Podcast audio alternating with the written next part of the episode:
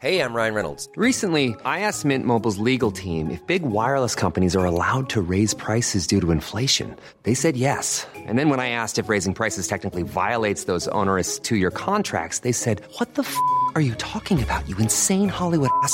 So to recap, we're cutting the price of Mint Unlimited from $30 a month to just $15 a month. Give it a try at mintmobile.com slash switch. $45 upfront for three months plus taxes and fees. Promo rate for new customers for limited time. Unlimited more than 40 gigabytes per month. Slows. Full terms at mintmobile.com. Bonjour à toutes et à tous, c'est Bart et je suis ravi de vous accueillir pour ce nouvel épisode du podcast Extraterrien, le podcast qui interviewe des sportifs hors du commun. Le but de ce podcast est de vous partager leurs secrets, leur vie et d'en apprendre beaucoup plus sur eux afin d'en tirer un maximum de conseils. Donc si vous aimez le sport, l'aventure, le développement personnel ou que vous aimez simplement vous inspirer de personnalités remarquables, alors ce podcast est fait pour vous. Juste avant de commencer, j'ai quelques messages à vous faire passer. Si c'est la première fois que vous écoutez le podcast, je vous remercie d'être arrivé jusqu'ici. D'ailleurs, je vous recommande l'épisode avec Mathieu Torder qui a traversé l'Antarctique à seulement 27 ans. D'autre part, si vous ne le savez pas, j'ai beaucoup d'ambition avec ce podcast et je souhaite aller chercher des sportifs de plus en plus incroyables. Et j'aimerais vraiment interviewer vos sportifs préférés. Sachez que l'un des meilleurs moyens de les convaincre de participer, c'est notamment de leur montrer que vous êtes nombreux à adorer le podcast sur les réseaux sociaux et sur les notes iTunes. Donc si ce n'est pas encore fait, allez mettre une note sur Apple Podcast ou iTunes, c'est vraiment ce qui m'aide le plus à inciter des sportifs connus à venir témoigner. Si vous écoutez plutôt sur Spotify, vous pouvez très facilement le partager en story sur Instagram, taguez-moi et je vous repartagerai. J'en profite donc pour vous rappeler le nom du compte Instagram, c'est extraterrien.podcast. Suivez-le et vous y retrouverez les coulisses du podcast. C'est aussi un excellent moyen de me faire vos retours et de me suggérer des invités. Enfin, j'ai aussi créé une newsletter que vous pouvez retrouver très facilement dans Google en tapant extraterrien newsletter. C'est le premier lien qui remonte. J'y partage des bons plans santé, matériel, préparation mentale, des livres, des documentaires qui m'ont beaucoup inspiré. Allez, je ne vous embête pas plus et je laisse place à mon invité du jour. Salut à tous, on est en train d'enregistrer et aujourd'hui je suis avec euh, quelqu'un que je suis euh, depuis longtemps. On était en train de se dire que je t'avais contacté depuis 2021, euh, avant, avant les Jeux, je crois, ou peut-être même avant, hein, je crois. Donc je suis très très heureux d'être là aujourd'hui. Salut Axel, comment vas-tu? Salut Bart, écoute, ça va très bien, très content. Je t'accueille à la maison, tout va bien. On est comme à la maison, c'est le cas de le dire, donc tout va bien, c'est cool. Bah écoute, trop bien, ouais, je, suis hyper bien reçu. Et puis, euh, bah, comme je te le disais, je suis, je suis très heureux d'être là pour trois raisons. Déjà parce qu'effectivement, tu t'habites pas très loin de chez mes parents et du coup, j'ai pu passer les, les voir. ma ville de, de cœur et, et, ma ville d'enfance, d'adolescence. Donc j'ai beaucoup de souvenirs euh, ici, tu vois, en, venant de voir. Deuxième chose, c'est que effectivement, euh, comme je te disais, euh, je suis passé par le judo. J'ai un papa judoka, ça mouftait pas, ceinture noire, et fallait, fallait pas blaguer. Donc, tu vois, c'est que c'est quelque chose qui nous rapproche. Et enfin, bah, tu as, un parcours qui m'a voilà, qui m'a beaucoup inspiré. on a parlé de résilience, d'innovation, de jamais rien lâcher de chercher euh, la petite différence. Et je sais qu'on va parler un peu de tout ça aujourd'hui, donc, euh, donc ça va être trop bien. Ouais, ça va être cool. Moi, je suis super content aussi parce que je te suis depuis un moment et c'est le genre de travail que je trouve hyper inspirant parce qu'on apprend des choses sur les autres athlètes des fois on se croise et on n'a pas le temps d'échanger sur des sujets assez profonds et des fois on apprend euh, en écoutant les podcasts comme ça et, et on apprend énormément et j'adore ça. Bon bah écoute merci beaucoup, euh, ça fait toujours euh, déjà très plaisir quand les invités, les athlètes écoutent, tu vois même un ou deux épisodes de temps en temps, c'est toujours chouette. Mais avant qu'on parle de tout ça, alors on va parler effectivement, on va parler de ton métier de kiné, on va parler de ton rôle de papa, on va parler de, l'esprit du combattant, on va parler de famille, de judoka et aussi d'un sujet un peu moins drôle qu'on abordera peut-être un peu plus à la fin qui est, est la commotion cérébrale parce que c'est un. Tu en as fait une première en 2021, je crois, c'était tout début de l'année. Et tu as quand même été très, très bien gâté avec euh, une médaille, euh, une médaille d'or olympique qu'on peut voir sur l'image avec la une de l'équipe. Mais avant d'aborder tout ça, il y a la question traditionnelle pour tous les invités c'est de savoir quel est ton premier souvenir de sport? Je crois que je vais pas être très original, mais mon premier souvenir de sport, ça sera la Coupe du Monde 98. Euh, en fait, c'est mon premier souvenir de sport intense où j'ai pu me rendre compte à quel point le sport pouvait apporter des émotions énormes à soi, mais aussi aux autres, et que ça pouvait fédérer. Et je me souviens avoir été sur la place de la mairie de ma ville d'origine, à Saint-Dizier, et qu'il y avait une ambiance de dingue, et que je m'étais dit, j'aimerais bien un jour pouvoir faire ça, et qu'avec le titre olympique, C'est ce que j'ai réussi à faire. Donc c'est une belle boucle. Écoute, j'ai pas eu la chance d'être euh, au Trocadéro le jour où vous êtes re- revenu. J'étais un autre jour, j'étais un autre jour, mais c'était c'était un festival où il y avait, tous les jours il y avait des bonnes nouvelles. Ah, c'était dingue. C'était une ambiance de dingue. C'est un des plus beaux souvenirs de ma carrière. Voir le plus beau, ce retour au Trocadéro. Les gens étaient complètement hystériques. Euh, nous aussi. on était, on était très très haut. Et, euh, et du coup, c'est un super souvenir. Et, et c'est ça le sport. C'est pouvoir le partager, quoi, tout simplement. Et c'était vraiment un truc mer- merveilleux. C'est clair, mais en plus c'était une, une médaille euh, d'or collective, donc euh, ça faisait, euh, en tout cas pour les supporters, ça fait encore plus de sens parce que ça fait, c'est vraiment l'équipe de France quoi qui gagne. Et... Ah ouais, c'est vraiment une équipe de France avec une ambiance euh, incroyable, une équipe de France mixte, des hommes, des femmes, tout type de couleurs, tout type de personnalité, tout type de sexualité, il y a tout dans cette équipe de France. Et en plus, on a véhiculé une, émotion de dingue, je crois, on s'en est rendu compte après. Et voilà, nous, on a vécu un truc de dingue à l'intérieur. Et après, c'est quand on est rentré en France, justement, au Trocadéro, qu'on s'est rendu compte euh, de ça, de l'impact, quoi. On a été escortés, euh, je me souviens, on est arrivé dans un van noir avec des gardes du corps, ça m'est jamais arrivé, ça m'est pas arrivé depuis, mais c'est l'ambiance était folle. Ok. Il y a, des, petites images, des euh, petites anecdotes que tu gardes, qui vont rester gravées dans ta mémoire de ce moment-là? De ce moment-là, oui, de, bah, de ce qui se passe juste avant bah, le premier tour déjà des équipes, où je rentre, je perds mon premier combat, moi. J'avais perdu en, indi- en individuel aussi, et là, je, je m'effondre en salle d'échauffement, euh, en me disant, tu vas vivre des jeux horribles, quoi. Il va y avoir une médaille au bout, force- et tu vas tu te seras fait éclater tout le long. Donc ça, c'était une image qui était dure, et au final, c'est ce qui me libère, et c'est ce qui fait que derrière, je vais gagner la demi-finale et la finale en apportant des points qui, qui sont importants pour l'équipe et qui me libère complètement. Et j'ai un- une façon de combattre qui est complètement autre. Je retrouve ma façon de combattre d'enfance. Mais il y a aussi cette ambiance de malade avant la demi-finale où euh, en fait on se rend pas compte, mais on vient empiéter, rentrer dans le cercle des Japonais en salle d'échauffement avec la folie de Teddy et Clarisse qui sont en train de faire des battles de danse. Moi, un peu plus posé, mais qui rentre dans le cercle, c'était un symbole. On aura peut-être le temps d'y revenir tout à l'heure. Ouais, bah vas-y maintenant, ouais, vas-y maintenant, ouais, si tu peux. En fait, on est en salle d'échauffement et du coup, tu as les Japonais qui sont. Enfin, salle d'échauffement à la base, la compétition, tu as toutes les équipes qui sont là. Donc chacun a son coin, entre guillemets. Et pour la finale, bah, tu plus que deux coins, quoi. La France et le Japon. Tu as le, Ja- le Japon qui fait, pour s'échauffer, un grand cercle. Et en fait, quand c'est comme ça, tout le staff se met autour des athlètes pour les protéger un petit peu. Et nous, à l'inverse, tout le monde est vautré sous le tapis. euh, ça danse, ça rigole. T'arrives sur une finale olympique et ça rigole. Jamais j'aurais pensé ça. Ça fait des battles de danse, ça joue au Uno. Et jamais j'aurais imaginé ça étant gamin. Et moi, qui suis quand même un peu plus sérieux dans mon fonctionnement, je me fais embarquer par cette folie, mais je reprends mon échauffement classique aussi, de rebouger dans le vide et tout. Et je me rends pas compte qu'avec cette folie, bah, en fait, je suis dans une autre ambiance et je viens, alors que j'ai beaucoup de respect pour les Japonais, je viens casser ce cercle en fait. Je viens en courant casser parce que j'ai la musique sur les, oreilles et je suis en train de danser du coup et tac, je traverse ce cercle une fois, deux fois. Et en fait, je me suis rendu compte après, c'est les entraîneurs qui m'ont dit, mais en fait, ça a perturbé tout ça. On était plusieurs à le faire et en fait, on est rentré dans leur espace. On sait que l'espace des Japonais est important vu qu'ils saluent à distance, ils ont un espace, euh, chacun a son espace. Et donc ce moment était dingue aussi. Ce moment était assez dingue à, à posteriori quand on y réfléchit. Ok, bon, bah, je, je vous imagine très bien là sur le tatami, euh, en train, Je t'ai décrit le truc en là. train de faire un peu les fous et, et avec euh, l'ambiance japonaise qui devait être, euh, qui devait détonner. Ouais, c'est ça. Et du coup, le responsable de l'équipe les a essayé de les rapporter, les, les rassembler pour essayer de les remettre dans la compétition. Et en fait, il y a une partie qui s'est jouée là. C'est-à-dire qu'on a, on les a déstructurés. Et ça, a été euh, toute la compétition comme ça, tu vois, avec euh, justement toutes vos personnalités euh, un peu différentes. Et c'est ça qui, rend cette équipe si belle, je trouve, de sentir qu'il y a vraiment tout type de personnalité. Toute la compétition, c'était comme ça, un peu folklorique, un peu foufou. Et puis, et aussi, quand on arrive sur le tatami. Non, c'était comme ça tout le long. Ça a été comme ça tout le long. Tu vois, dès le matin, moi, j'avais une, euh, j'étais gêné par une pubalgie, donc j'ai besoin d'un plus gros échauffement. Je suis parti plus tôt. Les autres ont respecté ça, que je sois pas avec le groupe. Et à l'inverse, après, eux sont arrivés en dansant avec la musique et tout ça. Et chacun a respecté les besoins de l'autre. C'est-à-dire que moi, je m'inspirais de leur folie. Et donc, pour être plus détendu et tout ça. Et eux aussi respectaient mon, besoin de m'échauffer un peu plus.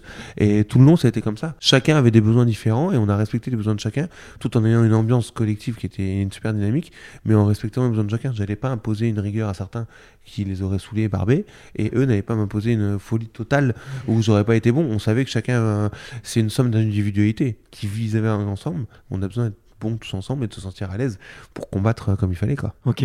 Bon, bah écoute, euh, c'est très bien dit, je trouve. euh, C'est vraiment, vous avez, vous avez maximisé la somme des individus, en fait, j'ai Ouais. l'impression. Et une fois sur le Trocadéro, une fois à Paris, euh, c'est quoi les, les gros moments euh, de, de liesse ou je sais pas, est-ce qu'il y a une image, toi, qui t'a touché particulièrement? Il y en a deux. Il y a la première quand euh, on est à l'hôtel, qu'on arrive à peine de l'aéroport et qu'en fait j'ai mon entraîneur de club, Stéphane Duc, et aussi ma famille qui arrive à l'hôtel. C'est la première fois que je les vois parce qu'à cause du Covid, ils n'étaient pas venus. C'est ça quand Là, même. c'est Faut, le dire. dingue, faut le dire aussi. ouais.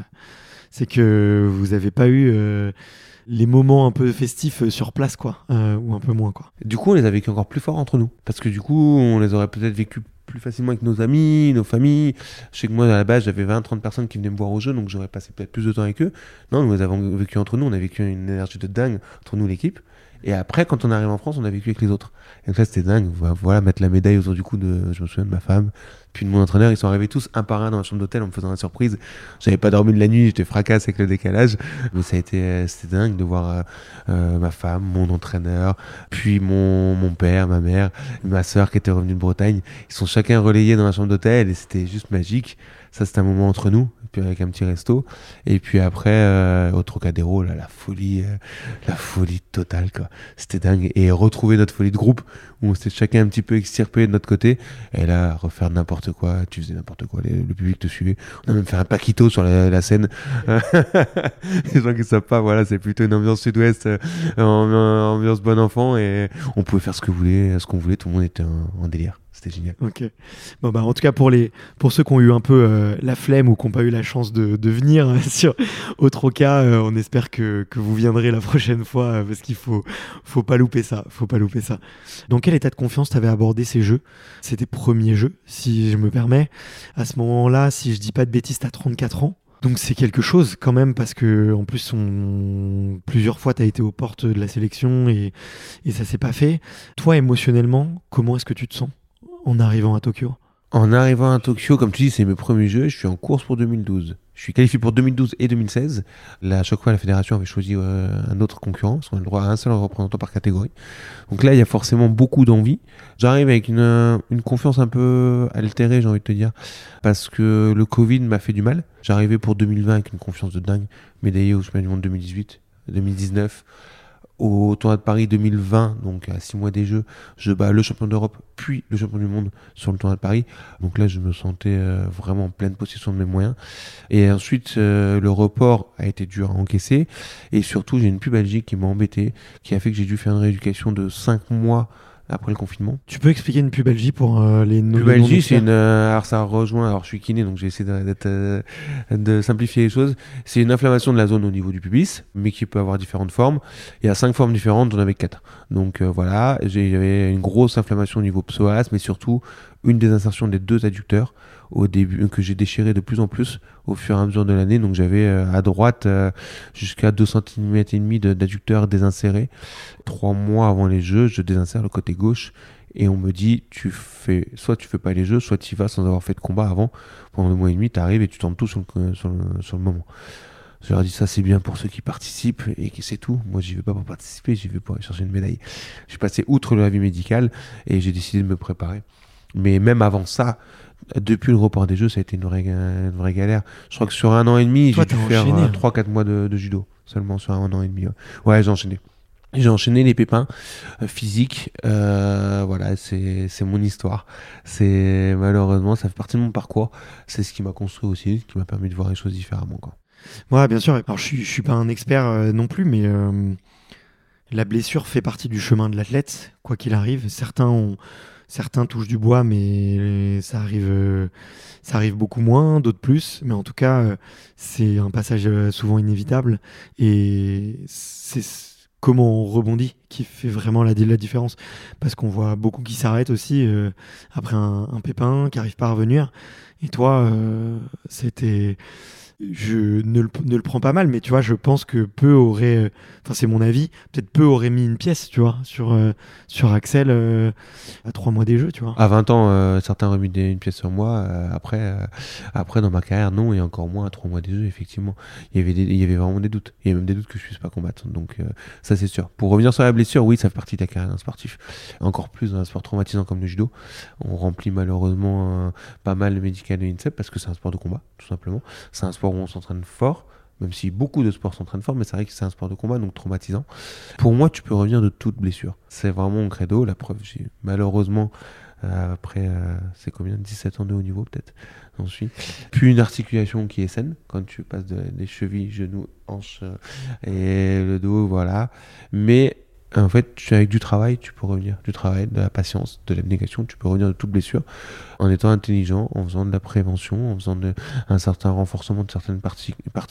Et ton corps euh, s'habitue, le corps est assez magique. Si on prend un peu les mots d'un major mouvement que je connais bien, le corps est assez ma- magique et il s'habitue à tout en fait. Et il s'adapte. Pour moi, tu peux revenir de tout quoi.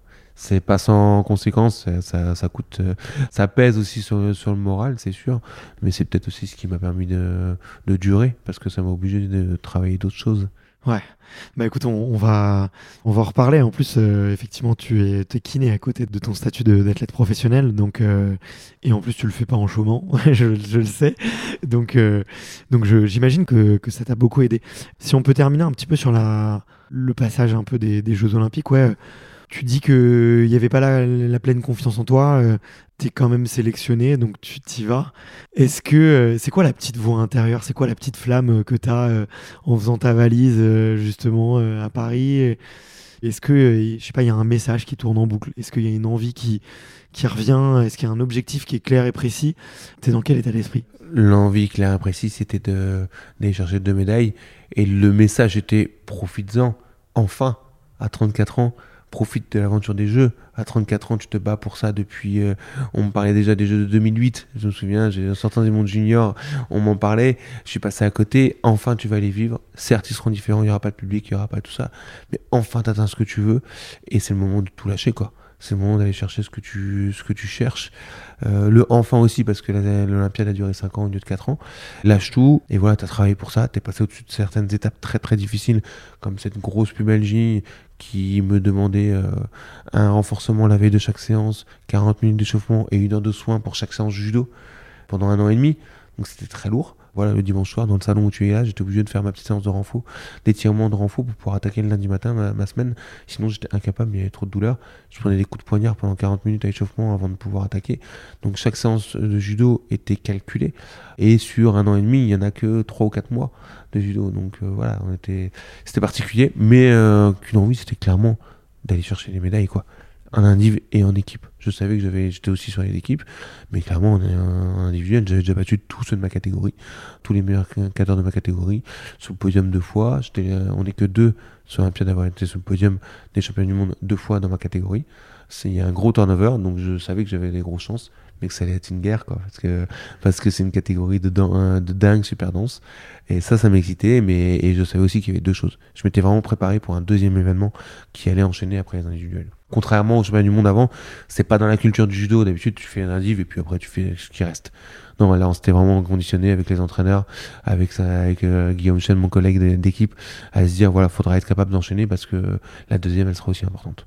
Est-ce que tu fais combien de combats du coup sur, euh, sur les deux semaines des Jeux? En trois jours, j'en fais cinq, six. Donc c'est non, c'est pas si dingue, mais Ouais, c'est le, bon, c'est, euh, c'est, il faut imaginer que quand tu fais deuxième tour en individuel, il y a ton monde qui s'effondre, une déception de dingue. Il n'y a plus aucune émotion en moi. J'ai même pas réussi à pleurer, je pleure seulement et les émotions sortent seulement après le premier combat perdu aux équipes. Je suis complètement vide, c'est bizarre, un peu comme un, je sais pas, un peu comme un deuil, un truc bizarre. Seulement, euh, bah, faut repartir faut repartir euh, au combat euh, pour les équipes et euh, l'équipe a besoin de moi. J'ai besoin d'eux et c'est là où on se sert l'un et l'autre. Mais c'est super dur. Faut refaire une perte de poids que les gens ne se rendent pas compte. Faut être capable donc du coup de se remobiliser. Tu dors pas pendant les deux nuits qui suivent. On va pas se mentir. hein. Tu viens de, de louper ton objectif pour lequel tu t'entraînes depuis euh, depuis 5 ans, voire même pour moi 15 ans vu que c'était mes premiers jeux. Donc euh, donc euh, tu tournes en boucle et il faut être capable de se remobiliser pour combattre. C'est quoi le déclic du coup? Le déclic, euh, il arrive seulement après le premier combat perdu. Il arrive en salle d'échauffement. Quand je ressors de là, et je me dis, mais je suis complètement à côté de la plaque, mon pauvre. Mon pauvre gars, ça va pas, là, t'es en train de te faire éclater. Euh, J'étais trop concentré, j'ai à vouloir trop bien faire, trop investi, c'est souvent mon défaut. Et donc, du coup, bah, il fallait une sorte de lâcher prise. Donc, du coup, on en parle avec mon entraîneur, on en parle avec ma psychologue qui était sur place, Myriam Salmi. C'est deux personnes, Christophe Massina, mon entraîneur, et Myriam Salmi. Je l'appelle parce qu'elle était au village en train de s'occuper d'autres athlètes. Je l'appelle, je lui dis, ah, Myriam, ça va pas du tout. C'est la merde. Euh, je viens de me faire éclater. Et je vois bien que je suis pas, quoi. Pareil, on en parle avec Christophe et ils me disent, ben, si ça va pas, faut changer quelque chose. Switch complètement. Vas-y, amuse-toi. Vas-y, t'essaies de trop bien faire, amuse-toi. Rigole. Et là, je commence à voir le smile qui monte. Et je commence à me mettre dans la folie un peu du groupe aussi, un peu plus. Et je dis, vas-y, bah, quitte t'attends ça depuis je sais pas combien d'années, vas-y, amuse-toi. Lâche-toi. Le combat d'après, en demi-finale, je reprends Van le Hollandais, qui m'a battu en individuel. Le combat sur une erreur à la fin bascule de son côté, mais je l'avais pas c'était un combat égal, mais c'était un peu un combat de. J'appelle ça un combat de PlayStation, c'est-à-dire qu'il y avait que le haut qui se passait. Et en fait, tu voyais pas comment ça allait évoluer. J'étais trop concentré que sur une chose. Et là, je lui ai mis de la folie partout.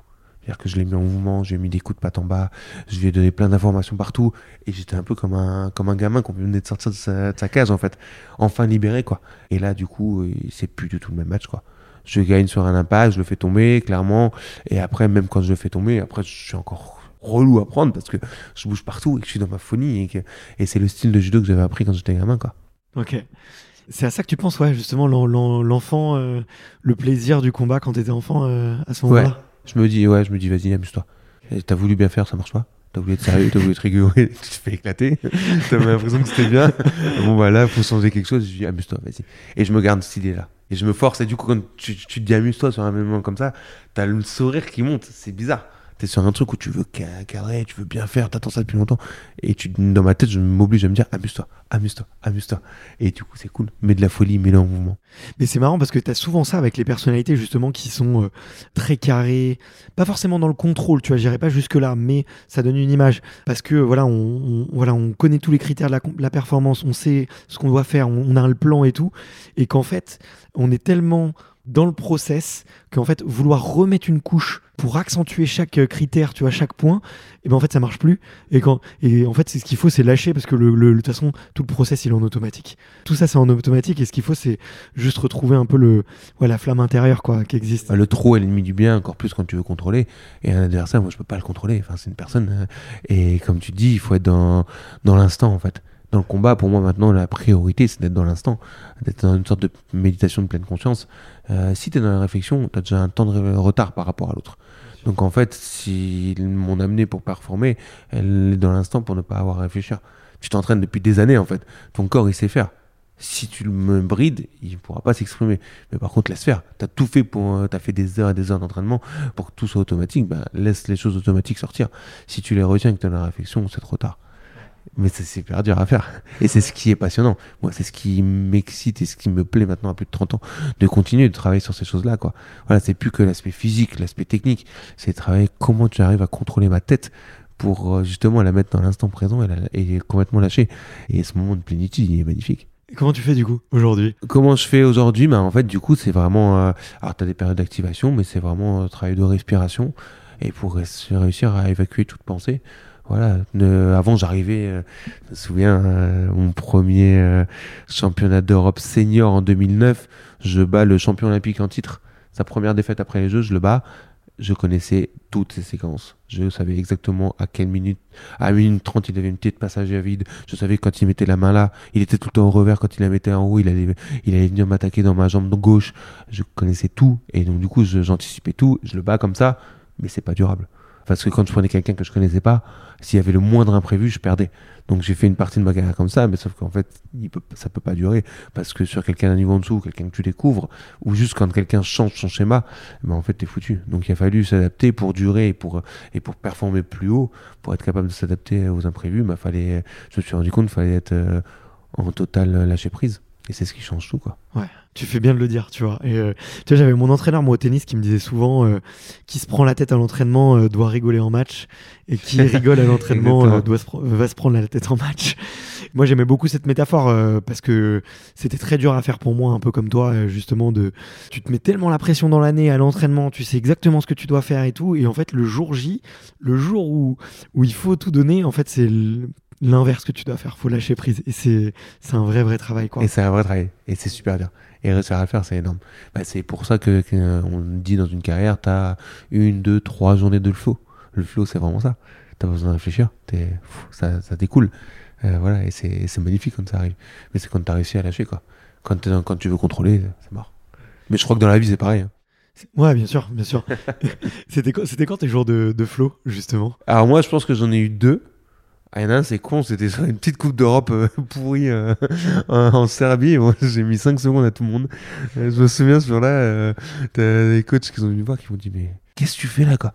J'étais redescendu un peu d'un cran, mais euh, je pouvais faire ce que je voulais, ça marchait. Et surtout, le gros jour de flow, c'est euh, 2018, euh, quand je fais ma première médaille au championnat du monde, où ce jour-là, euh, bah, j'avais jamais eu une médaille au championnat du monde, et j'explose complètement. Un tableau de dingue, euh, et je fais tomber sur six techniques différentes. Je fais troisième parce qu'en demi-finale, euh, on- je critique jamais les arbitres, mais là, il y a une, une action qui a été très très litigieuse. On J'ai donne pas 8 retrouvé points le sur un combat, je l'ai adversaire. vu, mais j'ai pas retrouvé le combat. ouais. J'en- euh, J'envoie un sous-émis, enfin un, technique de sacrifice, Yokoto Monage, qui est mon- la planche japonaise, parce que tout le monde a, connaît ce nom-là. Mon adversaire crie à ce moment-là, il crie juste, et ils annoncent 6 ponts pour lui. Alors que c'est moi qui décide de me jeter sur le dos. Euh, incompréhension totale, mais s'il n'y a pas ça, en fait, je pense que ce jour-là, je suis champion du monde, quoi. Euh, je marchais sur l'eau, clairement. J'ai pris euh, le, le Coréen qui était champion du monde euh, au deuxième tour, qui, avait, qui était su- sur le podium des Jeux ou des champions du monde depuis 5 ans consécutifs. Je mets au hasard et il ponce, c'est-à-dire que je le fais tomber deux fois. alors que je l'avais jamais battu, je marche sur l'eau, je bats le champion d'Europe moins 23 au premier tour, je bats le russe qui était vice-champion d'Europe au, au troisième tour, j'avais un tirage dingue, et en fait... Tu fais un Allemand sur la, la troisième. Et la place de trois- euh, ouais, je prends l'allemand. Triple, qui est vice-champion d'Europe- vi- vice-champion olympique au final à Tokyo. Et ouais, pareil, bah, je suis mené et là, pareil, je retombe dans mes travers. Parce que du coup, il y a une pause, je retombe dans mes travers de vouloir euh, contrôler. Parce que je me dis, oh, ça y est, t'es en place de 3 et c'est la médaille ou quoi. Et début du combat, j'y suis pas. Et après, dans le combat, j'arrive à switcher parce que je suis mené, je suis dos au mur et donc du coup, j'ai plus le choix que de, que de repartir dans l'instant et de, de tout lâcher, quoi. Ouais. Et on sent, euh, mais il y a quelques images, je mettrai un lien dans, la description de, du podcast. On sent que, que la joie, elle est intense, quoi. Il y a des émotions de dingue là. Euh, parce que c'est. Bah, en fait, tu travailles pour ça. J'avais été vice-champion d'Europe un an avant. Mais vice-champion d'Europe, c'est pas pareil. Médaille mondiale, tu rentres dans le judo français, tu rentres dans une autre dimension. Et c'est un soulagement, quoi. Tu fais, waouh, enfin, travailler pendant tant d'années pour ça. Et je l'ai à 31 ans, quoi. Comme par hasard, euh, trois mois après la naissance de mon fils, qui m'a. Voilà, c'est ce qui m'a aidé à relativiser. C'était un vrai déclic, quoi. Ouais, bien sûr. Mais justement, tu vois, euh, comme on vient de le dire, tu as connu les, les plus beaux moments, on va dire, euh, ces dernières années. Qu'est-ce qui s'est passé avant? Au souvent de croix, des galères, beaucoup beaucoup de travail. Ouais, j'aurais pu avoir un parcours qui qui explose très tôt. Euh, mais d'ailleurs, je suis pas du monde junior. Bah, je suis loin. Ouais, c'est ce qu'on lit, tu vois, c'est ce qu'on lit sur toi. euh, on lit euh, Génération Dorée, on lit, euh, on lit euh, Le Futur Espoir, euh, dans une des catégories reines. hein, euh. En plus, t'as- bon, j'ai envie de- que tu m'expliques quand même comment le, changement de catégorie euh, qui- que tu as opéré, pourquoi et tout. Pardon, excuse-moi, je t'ai coupé. euh, comment ça se passe du coup, tout ça? En fait, je suis médaillé mondial euh, en 2006, donc avec la belle génération dorée de Teddy Riner, Cyril Marais, Hugo Legrand, Michael Rémy. hein, on est tous médaillés, c'est incroyable. Je deviens en plus, hormis Teddy, le premier de la génération à être euh, titulaire en senior 2009, sur, euh, parce que je fais euh, troisième au tournoi de Paris. Donc là, je suis sur une voie royale. hein. À 23 ans, tout déraille un petit peu. Je me dis pourquoi je suis là? C'est vrai que j'en ai mal rarement parlé de ça, mais il y a un moment de pourquoi je suis là, est-ce que j'ai vraiment choisi ça? Une, une fatigue globale. Je, j'arrête, euh, j'arrête tout pendant 9 mois. C'est venu d'où ce, ce questionnement? Euh, je crois que de l'âge et puis de, de dire bah en fait je viens d'un- d'une famille judoka je suis arrivé dans le judo je me suis dit bah oui je pars en sport études pourquoi pas essayer? Je me dis, à la base je pars en sport, sport études pour faire une anecdote à raconter à mes petits enfants plus tard hein. Euh, je, je me crois pas du tout capable de, de performer au niveau j'ai pas les qualités physiques ni surtout mentales Malgré papa? Ouais. Ah non, mais je me qualifie même pas au championnat de France en KD1. KD première année, KD deuxième année, je fais premier tour au championnat de France, je me fais complètement éclater. Donc j'ai pas du tout les qualités requises à la base. Euh, alors que j'étais fan de sport. hein. J'aurais dévoré ton podcast à l'époque. Je connaissais tout. Non, je, je me vois pas du tout. Je me dis bon, euh, je- vas-y, bah, vas-y, trois mois, t'auras un truc à raconter en famille plus tard, euh, sur un pas de famille avec tes petits-enfants. euh. Moi, j'ai fait du sport de haut niveau. je pensais dire ça. Et puis, au final, euh, j'ai deux potes, j'y vais, c'est dur, parce que je me fais complètement éclater sur le tapis. Et puis, et puis j'ai des potes qui me tendent la main et qui me disent, allez, accroche-toi, c'est une belle aventure humaine. Et j'y vais, parce qu'à la Toussaint, je voulais repartir. C'est comme ça que je rentre dans le sport de haut niveau. Et puis, bah, ça s'enchaîne vite, en fait. Je suis un gros besogneux, donc je rattrape des gens grâce à mon travail. Je finis par être champion de France junior, médaillé au championnat du monde junior. Et puis après, bah, en senior, ça s'enchaîne. À ce moment-là, tu, tu commences à croire à une carrière, non quand même? Tu commences à y croire et c'est même évident. À ce moment-là, c'est évident que bah, tu vas être médaillé olympique, que tu vas tout casser. euh, pff, enfin, franchement, c'est simple. je suis celui qui s'entraîne le plus, donc forcément, je vais faire une médaille. Non, c'est pas ça en fait. et puis du coup, j'explose un petit peu. Ça a été un peu compliqué, euh, trop de choses d'un coup, euh, les études de kiné à gérer euh, au niveau, euh, pas l'impression d'avoir profité de certaines choses, donc euh, j'explose en plein vol. Et au final, c'est une des meilleures choses, quoi, parce que du coup, j'ai pu prendre le temps de me reconstruire et de savoir pourquoi j'aimais le haut niveau et que ça a vraiment été un choix personnel et pas un choix qui était imposé par un système global qui t'emmène vers ça. Il y a plusieurs sportifs qui en parlent. Et donc, du coup, euh, après, voilà, j'y suis revenu parce que le judo me manquait, les émotions du haut niveau me manquaient, qu'il y avait aussi un goût d'inachevé et puis que je voulais aller au bout, quoi. Et ça a été long. Je connaissais pas ça sur, euh, sur ton parcours, tu vois, tu, tu me l'apprends. Forcément, j'ai envie de creuser un petit peu avec toi. Euh, tu fais quoi pendant ces neuf mois où tu fais pas de, pas de judo? Je dégoupille, je profite de la vie et, et puis euh, je, je coupe complètement du judo. J'avais pris du poids de ouf. euh, voilà. Ah, en fait, le changement de catégorie, il était beaucoup plus facile. Il débute, il débute là, ouais. j'ai fait la fête. J'ai fait beaucoup la fête, parce que je m'autorisais pas à cause du niveau. Et puis à un moment, tu te rends compte que faire la fête, euh, c'est bien, mais au bout de, de quelques temps, bah, en fait, c'est toujours pareil. Quoi. Donc, alors qu'avec le, qu'avec le haut niveau, c'est complètement différent. Quoi. Puis il n'y a pas toujours de- du sens, quoi. Pourquoi tu fais le choix de continuer les études de kiné malgré l'INSEP, malgré des médailles mondiales au junior, malgré euh, des premières sélections aussi Ouais, j'avais fait chemin d'Europe, chemin du monde senior. En fait, tout simplement parce que euh, mes parents m'ont toujours dit c'est bien beau le haut niveau. Surtout ma mère m'a toujours dit mais ça te fera pas vivre. C'est pas sûr, une blessure ça peut arriver vite. et J'en ai eu plein. Et surtout, euh, ben voilà, faut assurer la reconversion. Et elle avait raison. Et puis je savais aussi qu'il y avait un équilibre à avoir entre les deux. Donc du coup, je continue la, la kiné malgré toutes les difficultés quoi. Je sais qu'il faut que ben le judo peut te faire vivre un peu. Voilà, et j'avais pas envie d'être entraîneur non plus, de faire que ça. Je l'avais vécu en tant qu'enfant par rapport à mon père. Je connais les côtés néfastes que ça peut avoir et j'ai pas envie de le, de le faire subir après à ma famille. Donc il y a des très très bons côtés, mais il y a aussi des mauvais côtés. Et je voulais pas reproduire ce modèle-là. Donc je voulais pouvoir avoir un travail à côté du, du judo quoi. C'est quoi les mauvais côtés? Et les mauvais côtés, tu travailles à l'inverse de tout le monde. Donc, euh, donc quand je rentrais de l'école, mon père était là pour passer le goûter avec nous, mais ensuite il partait, euh, il partait à l'entraînement. Et puis les week-ends, il était parti aussi en, en compète avec tout le monde. Et les, les vacances, il est en stage. Donc en fait, euh, voilà, t'es un peu à l'inverse de tout le monde. Donc j'avais envie de, de moi plus tard être plus, plus présent pour, pour mes enfants, quoi. Il a les 7 dan, ton père, c'est ça? Ouais, mon père est 7ème dan. Ouais, au gradé, euh, qui a, qui a formé pas mal de monde dans le judo français euh, après moi, quoi. Est-ce que ça met une pression particulière? Peut-être pas quand t'es jeune, euh, parce que quand t'es jeune, tu te poses peut-être un peu moins les questions, il y a le plaisir, il y a les copains, tu progresses tout le temps aussi. Mais est-ce que ça met une pression au moment où, bah justement à ce moment-là, tu vois, au moment où tu te poses des questions, tu progresses un peu moins, parce que ça devient sérieux, parce que parce que lui il connaît un peu tout, tu vois. euh, Est-ce que justement le- tout le, le, le revers de, de ça, ça arrive pas à ce moment-là? Bah si, bien sûr. Ouais, bien sûr. Il y avait le revers avant parce que quand t'es le, le fils du prof, t'es plus facilement au coin parce qu'il te punit plus facilement quand t'es un enfant. Mais C'est vrai que souvent les sûr. gens pensent que t'es le chouchou, mais en fait. ça, non. non, ça dépend des profs, mais plus souvent, c'est l'inverse. Mais il y a aussi le côté, euh, bien sûr, le revers arrive à ce moment-là parce que tu t'es construit. Quand je te, dis, je me pose la question si c'est moi qui ai choisi d'être euh, dans ce milieu, bah, c'est aussi pour ça. Donc euh, forcément, c'est le revers arrive à ce moment-là. Ça, c'est sûr. C'est sûr et certain. Ok. Me permets tout de suite, parce que sinon je vais oublier. Je vois la bouteille de champagne qui est à côté de nous. Et il y a marqué 29 juin 2019, c'est la date de naissance de ton fils. Non, ça date du baptême. Pour la petite, pour la petite info, je suis né le 29 juin 1990. Et du coup, euh, c'est le jour du lancement du podcast. Ah, excellent, excellent. Donc, euh, pendant que tu étais à l'église, euh, j'étais en train de, de- de cliquer sur euh, publier euh, mon, mon tout premier épisode avec Arthur Guérimbaud. Et que d'émotions, dis donc. Je savais qu'il allait se passer des choses. Et à l'inverse, tu vois, justement, sur ton papa, euh, à quel point il t'aide justement dans ce moment un peu difficile parce que des athlètes il en a vu il sait que aussi euh, bah tu vois entre 20 et 23 ans on va pas se mentir il y en a quand même énormément qui lâchent à, à cet âge là toi t'es vraiment euh, je vais pas dire t'es au port du haut niveau en fait non t'as mis le pied dans la porte t'as la clé dans la serrure donc c'est tout qu'est-ce qui se dit à ce moment là tu vois justement ta, famille tes proches euh, Pour eux, ça avait été dur aussi parce que lui pensait que voilà, c'était fait et tout ça. Mon père, il m'a apporté surtout une vision globale. À ce... Tu Par exemple, quand je suis arrivé sur Paris, il m'a aidé pour euh, se dire euh, de pas aller dans certains clubs, un gros club parisien qui me faisait de l'œil euh, et dire attention.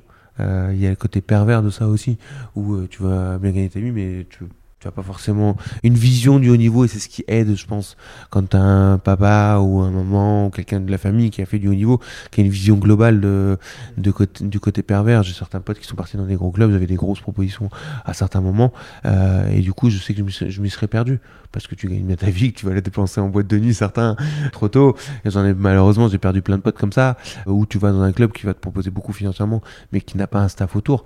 Donc moi, j'ai eu la chance d'avoir un, un papa qui avait aussi des contacts aussi dans le niveau et qui pouvait me dire, bah, va peut-être plus travailler avec cet entraîneur-là, il sera plus bénéfique et plus dans ton intérêt que dans son intérêt à lui, parce que malheureusement, il y a aussi ça dans le, dans le haut niveau. ça devient un business en fait Ouais, pour les sûr. autres pour toi mais aussi pour les autres Un business aussi, parce qu'il y, y a aussi de l'ego. Un entraîneur, des fois, va te presser pour avoir un résultat tout de suite parce qu'il veut montrer son travail à lui. Mais sauf qu'il y a une construction. Un athlète, pour moi, il y a une construction sur le long terme. Et si tu l'emmènes, euh, si tu veux avoir un résultat tout de suite dans l'année, bah, des fois, c'est néfaste pour le long terme. Et il faut avoir. C'est vrai que ça a été le point fort de mon père d'avoir cette vision à hauteur, euh, avec de la hauteur et d'aller sur le long terme avec une construction sur le long terme. J'ai été pendant 7 ans sur Paris sans club. Donc du coup, j'ai beaucoup appris sur moi-même. Ça m'a obligé à travailler avec moi-même et à prendre de plusieurs personnes, de me construire avec plusieurs personnes. Ce qui était très très enrichissant. Je suis juste la mosaïque de plusieurs personnes, de plusieurs entraîneurs que j'ai croisés au fur et à mesure de ma carrière. C'est très bien dit. Je suis la mosaïque des personnes que j'ai rencontrées. Écoute, je te la pique. C'est quoi, je la je viens de la trouver. Mais c'est c'est clair. Enfin, voilà, je, mon style de jeu, et maintenant, quand j'interviens, des fois, je fais quelques stages euh, dans certains clubs, bah, il y a un petit peu de mon entraîneur de pote, Sébastien Girardet, Yacine Douma, il y a un petit peu de Frédéric de Montfaucon, qui était mon idole quand j'étais gamin et qui m'a entraîné, il y a un petit peu de d'Arsène Landi, qui sont des personnes, des experts techniques que j'ai eu, un peu de Stéphane Auduc, qui entraîneur de club, un petit peu de mon entraîneur fédéral, Christophe Massina, et je suis juste le mélange de tout ça, en fait. J'ai pris un petit peu de chacun et, après c'est Axel Clerget qui s'exprime mais je le dois à chacun quoi. Et c'est le plus important du sport je crois. C'est que tu rencontres des, c'est des rencontres humaines. Ouais, qui te font, qui te font grandir et qui t'enrichissent. ouais. Justement, j'ai envie de te, te- te poser la question effectivement de, de, ces, de ces années sans club et de l'organisation, parce que je sais que juste avant qu'on débute, tu m'expliquais un peu. Mais juste avant, quand tu dis euh, des grosses propositions de club, si c'est pas indiscret, tu peux donner une fourchette de aujourd'hui combien un jeune il peut toucher, tu vois, et s'il rejoint un gros club euh, comme ça. euh, à l'époque euh, c'était assez dingue parce que j'étais au-dessus des prix du marché comme euh, comme tu dis j'étais un des seuls à pas être de la génération dorée à être dans un gros club. On m'avait proposé je me souviens dans un club de province 2000 euros par mois qui pour nous était complètement indécent pour un junior. Et du coup j'avais refusé ça pour avoir euh, quelques centaines d'euros de bourse dans mon club d'origine. Mais parce que ça m'aurait emmené à ma perte je pense. Et voilà pour nous à l'époque c'était indécent quoi ouais voilà c'est ça à peu près les ordres de grandeur j'ai une médaille mondiale junior on m'avait proposé ça Non, mais tu vois, je t'ai je t'ai demandé quand même, parce que tu dis énorme. Tu il y a dis- certains sports ça avait fait rire mais tu vois, tu compares ça avec un footballeur ou même le, le rugby maintenant, tu vois. euh, Pour un champion d'Europe junior, tu vois, donc t'es quand même, tu fais partie des plus gros espoirs, tu vois, aujourd'hui, quand tu regardes dans le foot ou, ou d'autres sports, ou, hum, ou tu vois la NBA, le basket et tout, enfin, c'est 100 fois supérieur, enfin, tu vois, c'est... Mais moi, je vois ça avec un regard de quelqu'un qui vient d'une famille modeste et que j'étais hébergé à INSEP, nourri, logé. Donc c'était 2000 balles d'argent de poche. et je me disais, ouais, c'est dingue. Mais bien sûr, j'avais pas assez de C'est connaissances. pour ça que je me suis permis de préciser, vois. c'est pour ça que c'est important de le dire. On a des, on n'a pas tous les mêmes référentiels. Tu dis ça à un rugbyman à l'heure actuelle, il rigole quoi. Euh, c'est clair. Ou un footeux, c'est sûr. Mais bien sûr, c'était le référentiel. Et en plus, ça faisait passer un cap aussi dans le, à l'époque, euh, c'était énorme par rapport au milieu du judo quoi. On a peut-être à peu près resté là-dessus. Il y a des salaires qui sont montés. ouais. Un petit peu, mais pas des masses. hein. On est très loin de ces sports-là d'ailleurs. Ouais, ouais, non, mais tu vois, c'est, je, je, tenais à ce qu'on on précise quand même. Comme tu disais énorme et tout, je me suis dit, attends. Faut pas que les gens Les gens, ils ils vont rigoler quand même. ils S'imagine, s'imagine, tu sais, des mecs qui arrivent en Porsche à l'INSEP, tu vois. Ah. Oui, il y en a, peut-être maintenant, tu vois, mais, mais c'est les tauliers, quoi. C'est ceux qu'on qu'on montré. Et encore, je pense que il y a l'humilité du champion qui fait que, que ça n'arrive, que ça n'arrive pas.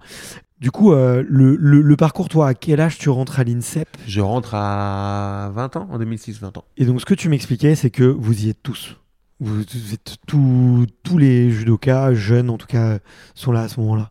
Comment est-ce que tu gères, perçois, ressens tu as cet attroupement de talents autour de toi, que certains appellent concurrence, que d'autres appellent euh, coéquipier. euh, comment est-ce que toi tu le ressens? Tu ressens, ouais, je ressentais beaucoup la concurrence à l'époque. Et du coup, tu sens comme, euh, bah, faut, faut s'en sortir. Il y a aussi des très belles rencontres et des amis hein, qui se créent à ce moment-là, très clairement. hein. Mais, euh, mais par rapport au côté sport, tu te dis, waouh, c'est violent, quoi. Tu te retrouves euh, avec des combats où, ouais, c'est vrai, hein, tu te fais casser la gueule par les vieux. Et toi, tu, tu cherches à t'évaluer. Certains vieux, des fois, cherchent à te rabaisser sur certains combats pour te dire, oh, tu restes à ta place, mon petit jeune, quand même. C'était comme Parce ça que tu prends leur place en fait. Ouais, le but, c'est de prendre leur place. Hein. Euh, c'est d'être qualif à la place du qualif. Hein, donc, bien sûr, euh, tout le monde veut la place du, du numéro 1. Donc, tout le monde va chercher à, à le prendre en combat, à faire le meilleur combat pour que les entraîneurs puissent le voir. Ce qui ne sert à rien, en vrai. Parce que c'est sur les compétitions que tu es évalué. Mais toi, tu, te construis comme ça un peu. Et ouais, non, je me dis, en fait, c'est lourd, euh, cette concurrence, ça c'est sûr. Et surtout, hein, je me rends rapidement compte que c'est pas possible de s'entraîner comme ça, comme tout le monde. Je suis pas le plus talentueux et pour sortir du lot. Donc du coup, ce que je décide, j'avais déjà les études de kiné et je me sers un peu. Alors je triche un petit peu à l'époque. Je me sers des études de kiné pour euh, pour travailler un nouveau domaine de la, la prépa physique. Et en fait, j'ai toujours été un peu novateur. Je me suis amusé à faire des choses différentes. J'avais refusé l'INSEP la première année aussi parce que je voulais rester finir mon cycle à Strasbourg d'études. Donc j'ai refusé l'INSEP, on m'a dit bah, on te le reproposera jamais. C'est une fois dans ta vie qu'on te propose l'INSEP, j'ai eu le cran de refuser. Bizarrement, l'année après, on me le repropose parce que je suis une médaille du monde junior, donc je leur avais dit. Et donc j'ai fait un petit clin d'œil un peu vicieux aux entraîneurs à ce moment-là. Après, voilà, je me dis, je peux pas être le meilleur entraîneur comme tout le monde en fait. Je suis pas le plus talentueux, j'ai pas des qualités physiques comme un Teddy, j'ai pas des qualités psychologiques comme euh, Teddy ou Cyril Marin qui sont sous la pression, se transcendent. Euh, j'ai pas tout ça. Comment je vais faire? Et du coup, euh, je me dis, bah, faut, faut faire autrement. Si tu t'entraînes comme tout le monde, tu seras pas le numéro un en fait. C'est juste logique si t'as pas des, trucs en plus. Et donc j'ai décidé de prendre un prep physique. Et c'est là où euh, l'expérience de mon père avait servi. On avait pris un, un ancien euh, et qui était une référence dans la prépa physique que j'ai découvert après, Fred Rollen, et qui m'a aidé justement à, qui était préparateur physique de Mormec à l'époque. Et donc du coup, je disais souvent aux entraîneurs, je peux pas, j'ai cours, ce qui était vrai, parce que j'avais cours tout le temps. Mais la plupart du temps, je faisais sauter les cours pour être à l'entraînement. Mais là, du coup, je disais, ah, je peux pas, j'ai cours. Et j'allais en cours jusqu'à 20h et je faisais mes pré physiques le soir. Soit tout seul, soit des fois avec euh, Fred qui venait euh, de façon gentille parce qu'il n'y avait pas assez de budget pour le financer et prendre, donc il était super sympa, il venait avec moi. Mais voilà, je me faisais des, des cours jusqu'à 18h, de 18 à 20, j'allais faire tout seul ma prépa physique. J'étais convaincu du coup de ces séances-là et c'est ce qui m'a fait passer un cap de ouf. Je pense que quand tu es convaincu de quelque chose, c'est important. Et j'aime bien être euh, innové et chercher quelque chose de nouveau et du coup être convaincu de ce travail-là, en général, ça te fait passer un cran. Et voilà, il y avait un travail qui était déjà plus intelligent, j'allais plus loin dans certaines filières euh, de PMA, de tout ça, et donc du coup, euh, j'étais précis sur les trucs. Enfin, moi, il y avait des choses qui me révoltaient. Enfin, on faisait tous la même chose, euh, donc du coup, ça m'aurait, c'était pas très précis sur les reps, et je commençais à comprendre des choses par rapport à mon diplôme de kiné. Donc j'ai voulu aller chercher quelque chose de, plus précis dans mon dans ma prépa physique. Ouais, bien sûr. Comme je te le disais, ouais, c'est quelque chose qu'on ressent euh, tout au long de ta carrière, cette curiosité, euh, tu vois, euh, sur ta santé, sur ta performance, ta longévité aussi, et ça en fait partie. Si, si tu devais dire, tiens, les, trois choses, ça fait un peu accroche, mais les trois choses vraiment que tu as apprises via euh, justement ton, cette curiosité intellectuelle et via ton parcours de kiné, via cette ouverture, qui t'ont, euh, toi, fait passer des caps, qui t'ont fait euh, changer ta manière de t'entraîner, de récupérer, de te préserver. Bah, il y a un moment où ça m'a fait basculer de dire que cette curiosité, notamment grâce aux études de kiné, de passer en qualité plutôt qu'en quantité. Euh, je l'ai appris tard, je l'ai appris avec mon diplôme de kiné en 2014, donc à 27 ans. C'était une de mes premières étapes dans ma carrière. Je suis à l'époque 150e mondial quand j'ai mon diplôme, et je comprends ça. Et après, je suis euh, 15e mondial 6 mois après, et encore 6 mois après, numéro 2 mondial. Donc on voit qu'il y a un vrai gap de passer après mes études, la qualité plutôt que la quantité. Il y a cette notion de curiosité m'a toujours apporté un plaisir en fait. Parce que du coup, je suis pas dans une routine. J'ai toujours cherché quelque chose de nouveau, en fait. Et c'est ce qui, ce qui me plaît. Aller se mettre dans un domaine et aller, aller plus loin dans ce domaine-là. Et moi, ça m'apporte énormément, trouve, de ne pas avoir de routine. Et puis cette curiosité, elle est, elle est juste géniale euh, pour ça. Et après, le troisième, euh, qu'est-ce que je pourrais dire? Bah, la confiance, que le travail mental est hyper important. Que ton côté mental, euh, si t'es bien dans tes baskets dans la vie, t'es bien sur le tapis, t'es performant et surtout de travailler. Euh, il y a quelques années, euh, la prépa physique peut peut-être faire la différence. Maintenant, au niveau mondial, tout le monde sait se préparer au niveau physique. Tout le monde a des experts techniques à droite à gauche qui ont voyagé. Et donc, du coup, euh, la différence, tu le fais sur le côté mental, quoi. Et pas que sur le no pain, no gain. Il y a beaucoup le côté euh, savoir s'écouter à certains moments. Je peux dire ça maintenant parce que j'ai fait aussi énormément de quantité jusqu'à 27 ans. J'étais euh, peut-être un des plus gros travailleurs. Et c'est pour ça que je me suis cassé et que j'ai fait des quantités de dingue. Mais à un moment, il y a une gestion de la charge de travail qui est importante. Et pour être bien dans ses baskets aussi. Tu, m'apprends que les athlètes de haut niveau ont des émotions et qu'ils doivent s'entendre. Je, je tombe des. Mais c'est, je trouve c'est beau en tout cas le recul que tu as par rapport justement à ce message euh, que tu peux retrouver dans les sports de force, dans les sports de combat, où, où on répète souvent de euh, mettre le cerveau de côté, euh, de, justement no pain no gain, il faut absolument souffrir pour, pour gagner. Et toi, t'es, passé par là, mais t'en es revenu aussi. j'ai vu les côtés néfastes que ça a. Comme je dis, j'ai explosé aussi à 23 ans, donc je me suis, ça m'a permis de me rendre compte de ça. J'ai vu aussi les côtés euh, au niveau de la tête, que, ce que ça a apporté, au niveau du physique que ça casse. Donc non, je me suis donc attention, il n'y a pas que ça. Par contre, il y a des fois certains jeunes qui croient que euh, faut tout le temps s'écouter. Il y a quand même une charge de travail à faire un minimum. c'est pas que en faisant de la qualité que tu deviens champion. Contrairement à certains, j'ai trouvé le juste milieu. Je pense il faut euh, être capable de faire de la quantité, mais aussi savoir s'écouter. quoi. Attention, ne pas mettre le bourrin, euh, certaines réflexions euh, débiles de ah faut, faut aller le tuer. Non, bah non, tu vois. Non, on n'est plus du tout là-dedans. Donc oui, effectivement. Mais il y a quand même un travail à faire quoi. Aujourd'hui, toi, ta, ta prep euh, mentale, c'est essentiellement avec euh, ta psy, justement Ouais. Ok.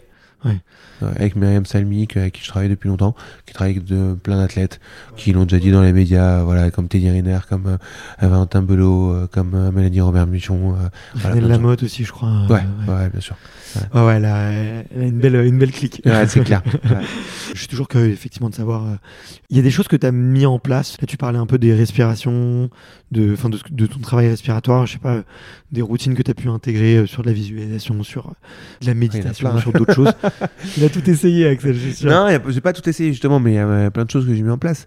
Il peut y avoir, enfin, euh, c'est Myriam qui m'avait fait euh, travailler du mindfulness, euh, donc la pleine conscience.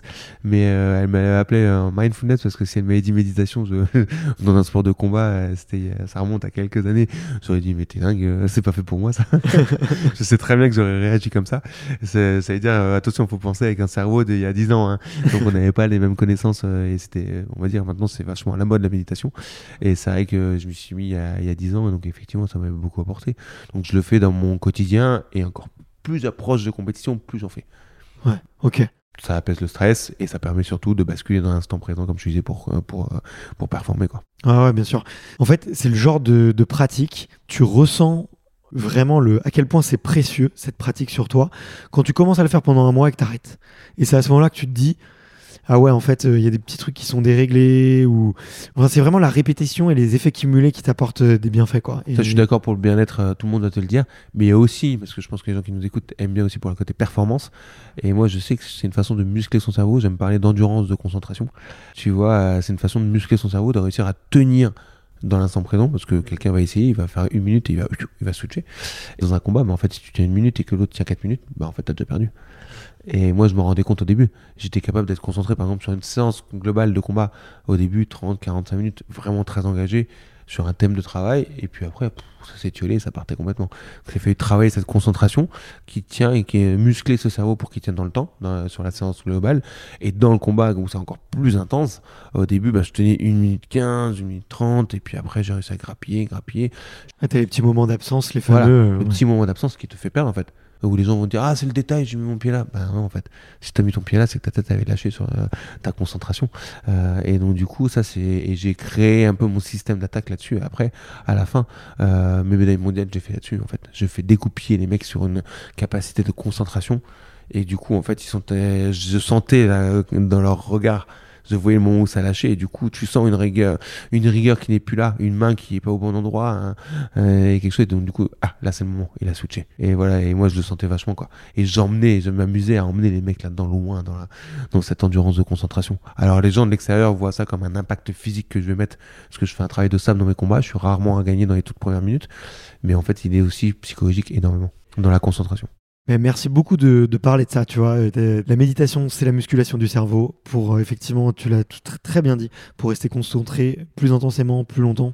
Et je pense que c'est d'autant plus important enfin dans une ère où euh, les réseaux sociaux, tu vois, sont en train d'empiéter, d'absorber notre attention, d'absorber notre euh, jus de cerveau, notre capacité à réfléchir, notre capacité à, rester concentré, notamment parce que bah, les réseaux sociaux nous apportent plein de petits shots de dopamine un peu, un peu inutiles, et pour le cerveau, ça devient de plus en plus dur en fait de, de faire cet effort-là, quoi. Donc euh, parce qu'on est habitué d'avoir un truc nouveau toutes les 15 secondes, donc la durée d'une story, donc ouais, effectivement, c'est super mauvais. Effectivement, faut le travailler à côté, quoi. Et je pense que c'est chez les jeunes, c'est hyper important, quoi. Je pense que les anciens étaient bien meilleurs. Quoi. Hiring for your small business? If you're not looking for professionals on LinkedIn, you're looking in the wrong place. That's like looking for your car keys in a fish tank. LinkedIn helps you hire professionals you can't find anywhere else, even those who aren't actively searching for a new job but might be open to the perfect role. In a given month, over 70% of LinkedIn users don't even visit other leading job sites. So start looking in the right place. With LinkedIn, you can hire professionals like a professional. Post your free job on linkedin.com slash people today. Nous parce qu'il n'y avait pas ce côté pervers des réseaux sociaux. De toute façon, pour la performance, c'est hyper important. Ouais. Merci de, le préciser. Je, suis entièrement d'accord avec toi. Moi, c'est dans le business euh, méditer, ça m'a fait euh, vraiment euh, augmenter ma capacité de concentration, vraiment et d'instant présent. Et c'est aussi bien dans les interviews que dans des recrutements, dans des ventes, dans des dans plein de choses. Et c'est important pour donc, euh, donc Et c'est pas que le côté méditation où des fois ça peut faire hisser les poils de certaines personnes.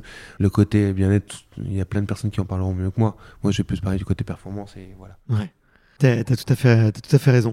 Il y a un sujet que je voulais vraiment aborder avec toi aussi, vu que là on a parlé musculation du cerveau, mais musculation du poids, on l'a on abordé tout à l'heure, je t'ai taquiné, je me suis permis. T'es passé de la catégorie moins 81 kg, du coup, il me semble que t'avais 20, euh, donc t'as ces 23 ans là, t'as les 23 ans au moment où tu craques. Après les Jeux de 2012 que je monte de catégorie. Donc, t'as 25 euh, Ouais, 25 ans. Pourquoi ce choix-là? C'était plus possible? Ouais, non, c'était plus possible. Je tenais plus du tout en 81. Mon poids était beaucoup trop lourd. À l'époque, on était encore pesé le matin même. Au moment où j'essaie de monter euh, deux mois après, ils annoncent que c'est pesé la veille, ça change tout pour la perte de poids. Tu peux perdre beaucoup plus de poids. Mais j'avais fait mon travail pour monter et même si c'est plus possible, j'ai plus envie de ces restrictions. Euh, mon judo aussi s'était adapté, c'est-à-dire que j'étais j'étais devenu trop lent. À force de prendre du poids, je suis devenu trop lent. Je voyais les mecs qui me passaient entre les jambes, qui allaient beaucoup trop vite. C'était un cauchemar. Donc du coup, fallait monter clairement. Ok. T'as pas eu peur de monter Alors, euh, dis-moi si je me trompe, mais j'ai souvent, euh, en tout cas avant Teddy, je voyais vraiment la catégorie de moins de 90 un peu comme la catégorie reine, tu vois. C'était, euh, pour moi, c'était les gars qui faisaient à peu près ma taille ou qui, qui faisaient un gabarit que je pouvais aller chercher. C'était à la fois extrêmement technique, extrêmement puissant, extrêmement rapide. Là où, euh, tu vois, bah, tu l'as très bien dit, effectivement, quand tu montes dans les catégories c'est un, peu, plus lent, c'est plus, euh, c'est plus dans, la puissance. Il y a moi je trouve un peu moins de technique aussi. C'est qu'un avis perso. Euh, c'est toi l'expert, donc tape-moi sur les doigts si je dis des, bêtises. Mais est-ce que ça fait pas peur justement, alors que tu en pleine carrière, de faire ce switch. Et d'ailleurs, il est fréquent ce switch comme ça? De, Oui, ça arrive. après, on a, en général, on a peur de monter de catégorie. Parce qu'en fait, tu passes tu as un classement euh, mondial, un, classement aussi dans le regard des sélectionneurs par rapport à ta catégorie. Tu as une reconnaissance dans ta catégorie tu, deviens, tu repars à zéro. Hein tu deviens même plus tête de série, hein, championnat de France, euh, tu, deviens, tu reviens nul. Hein. euh, vous avez même dû refaire les zones, hein, championnats, championnats d'interrégion. Donc euh, oui, effectivement, c'est violent. T'as peur, mais euh, clairement, j'avais senti c'était cool. Retrouver le plaisir du judo, putain, c'était cool. Arriver sans avoir à faire de régime énorme, j'ai adoré ces périodes-là, quoi. Et j'avais retrouvé le plaisir aussi de refaire judo où j'utilise la force de l'autre, justement. Parce que du coup, chez les 80, j'étais grand, qui prenait des gens plus petits, donc je vais mener par au-dessus. Et là, maintenant, je me retrouvais à peu près à taille égale. Je suis quand même grand dans les 90, mais ça va. Et suis avec des gens plus puissants que moi. Et j'ai un judo à la base où j'utilise la force de l'autre. Donc j'utilise leur force et je retrouvais mon judo de gamin. Un peu comme les jeux, quand on en parlait. Et donc, euh, donc c'était, c'était un vrai kiff. J'ai pu ré- ré- pouvoir réexprimer mon judo. Bon, ça avait passé par des stages horribles. hein. Je me souviens d'un stage du Tour de Paris où c'est la première fois où je prenais euh, stage du Tour de Paris, c'est-à-dire qu'après la notre compète, tous les meilleurs mondiaux restent. On a à peu près 500 sur le tapis et tous les meilleurs mondiaux restent et, et du coup on s'entraîne ensemble après, une- après la compétition. Et moi, j'avais pas stage fait la compétition. Ouais, en stage. J'avais pas fait la compétition, je faisais le stage. C'est la seule fois où je prenais les 90, je me souviens que je m'étais dit, mais oh, qu'est-ce que je fais un matin où j'arrivais plus à me lever, j'avais mal à mon corps partout et tout. Je me dis, qu'est-ce que je fais ça T'as l'impression d'avoir un, un camion qui t'a roulé dessus la veille, quoi. Mais qu'est-ce que je fais dans cette catégorie-là? C'est trop impactant, quoi. Parce que les mecs plus lourds tous les jours, oh, c'est dur, quoi. Ouais, ouais c'était beaucoup de muscu, j'imagine, beaucoup de. Il a fallu faire un bloc muscu pour monter, bien sûr. Mais après, voilà, ça, c'est des trucs euh, qui se travaillent. Un bloc, euh, comme tout, le corps s'adapte à tout, et avec du travail, tu passes au-dessus de tout. Donc, ouais, effectivement, il a fallu faire un bloc de muscu, un bloc d'endurance de force, une capacité aussi, euh, au niveau cardio. je suis passé plus sur de l'ergo, où je courais beaucoup en 81, et plus de l'ergo pour pouvoir travailler une certaine puissance et maintenir la puissance dans le temps. Parce que du coup, euh, j'étais capable de le faire. On, on avait vu au début sur les compétitions, je pouvais le faire sur un match ou deux, mais quand les efforts se répétaient, j'étais pas capable de le faire. Quoi. Donc il a fallu faire un travail physique pour compenser ça. Ouais, ok, ouais, t'as tout le corps qui se transforme, donc il a besoin de, de s'ajuster. Et après, c'était aussi redécouvrir tous les concurrents au niveau français d'abord, et après au niveau mon- mondial, parce que c'est ça qui freine des fois la montée de catégorie. Tu connais par cœur tous les autres, donc il faut refaire de l'analyse vidéo aussi sur tous les concurrents. Adapter ton judo aussi en fonction de. Voilà, dans une catégorie, t'es plus grand, là tu deviens plus petit, donc le judo s'adapte. Ok, ouais, j'avais pas du tout pensé à ça, effectivement, cette réanalyse de tous les autres travail. combattants. Ouais, c'est clair, ça fait un travail. Ouais, ouais, ouais, c'est costaud, et costaud.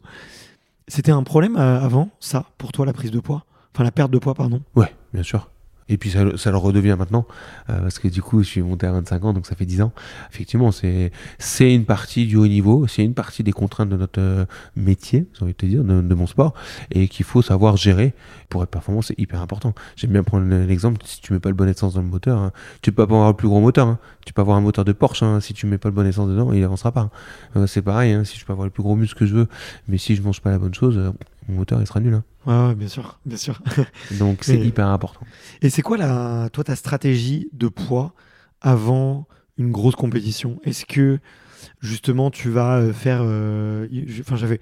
C'est peut-être plus à la mode, mais j'entendais parler de quelques athlètes qui faisaient des grosses sèches pour tomber dessus et qui essayaient de reprendre au maximum, euh, tu vois, dans les quelques heures, dans les 24 heures avant la compète. Est-ce qu'au contraire, tu essayes de, de rester le plus constant possible sur l'année pour pas perdre trop de jus? Alors là, c'est délicat parce que je sais que tu beaucoup de jeunes qui écoutent. Euh, envie de dire montez de catégorie dès que vous pouvez, mais c'est vrai qu'à très haut niveau, euh, on fait une sèche, une perte de poids d'un coup. On est pesé la veille, ce qui change par rapport aux compétitions des jeunes euh, en général. C'est vrai qu'on peut se permettre et surtout on est encadré par des professionnels. Je travaille avec une diététicienne, j'ai travaillé avant pareil avec une docteure en physio, où on a des analyses de notre, notre corps, de notre métabolisme, comment il fonctionne. Tu vois, ça fait partie des leviers que j'ai dit, où j'ai toujours aimé apprendre euh, sur euh, mon alimentation. Été très loin à un moment pour apprendre vraiment comment faut fonctionner. Et donc effectivement, euh, j'ai appris par exemple à un moment que mon corps, à cause des régimes, avait basculé à prendre beaucoup trop de protéines et j'avais besoin d'un apport protéique énorme. Donc j'ai fait un rééquilibrage alimentaire grâce à une docteure en physio à l'époque. Et ça, c'est des choses qui sont passionnantes. Donc voilà. Et pour répondre à ta question, oui, je fais une grosse perte de poids et malheureusement au niveau mondial, c'est à peu près le cas. hein, quand, parce que parce que quand t'es pile au niveau du poids, il y a un moment où quand tu prends les mecs en fin de journée, le lendemain, ils sont beaucoup plus lourds. Je vais taire le nombre de kilos parce que pour ne pas donner de mauvais exemples aux jeunes, mais ils sont énormément plus lourds et donc tu le sens à un moment sur les phases finales quoi. C'est comment tu peux prendre euh, plusieurs kilos en... Et le gap il est énorme. hein. Je- tu vois au jeu la reprise de poids que j'ai eu quand tu sais qu'il a fallu faire une reperte de poids. J'ai pas vu la finale de Teddy. Enfin, tout le monde me dit ah comment euh, Teddy machin au jeu. Non, je l'ai pas vu. J'étais pas en train de euh, d'être dans la salle en train de supporter mon pote la veille euh, des équipes. J'étais en train de perdre le poids pour pouvoir recombattre aux équipes parce qu'on est reposé pour les équipes, tu vois. Et ça, c'est un moment qui était très difficile, mais en fait, on a repris énormément de poids parce que ton corps capte l'eau a- que tu as perdu. Donc le corps se met en protection, il garde toute l'eau. Et sauf que là, moi, je devais le reperdre pour trois jours après, quoi.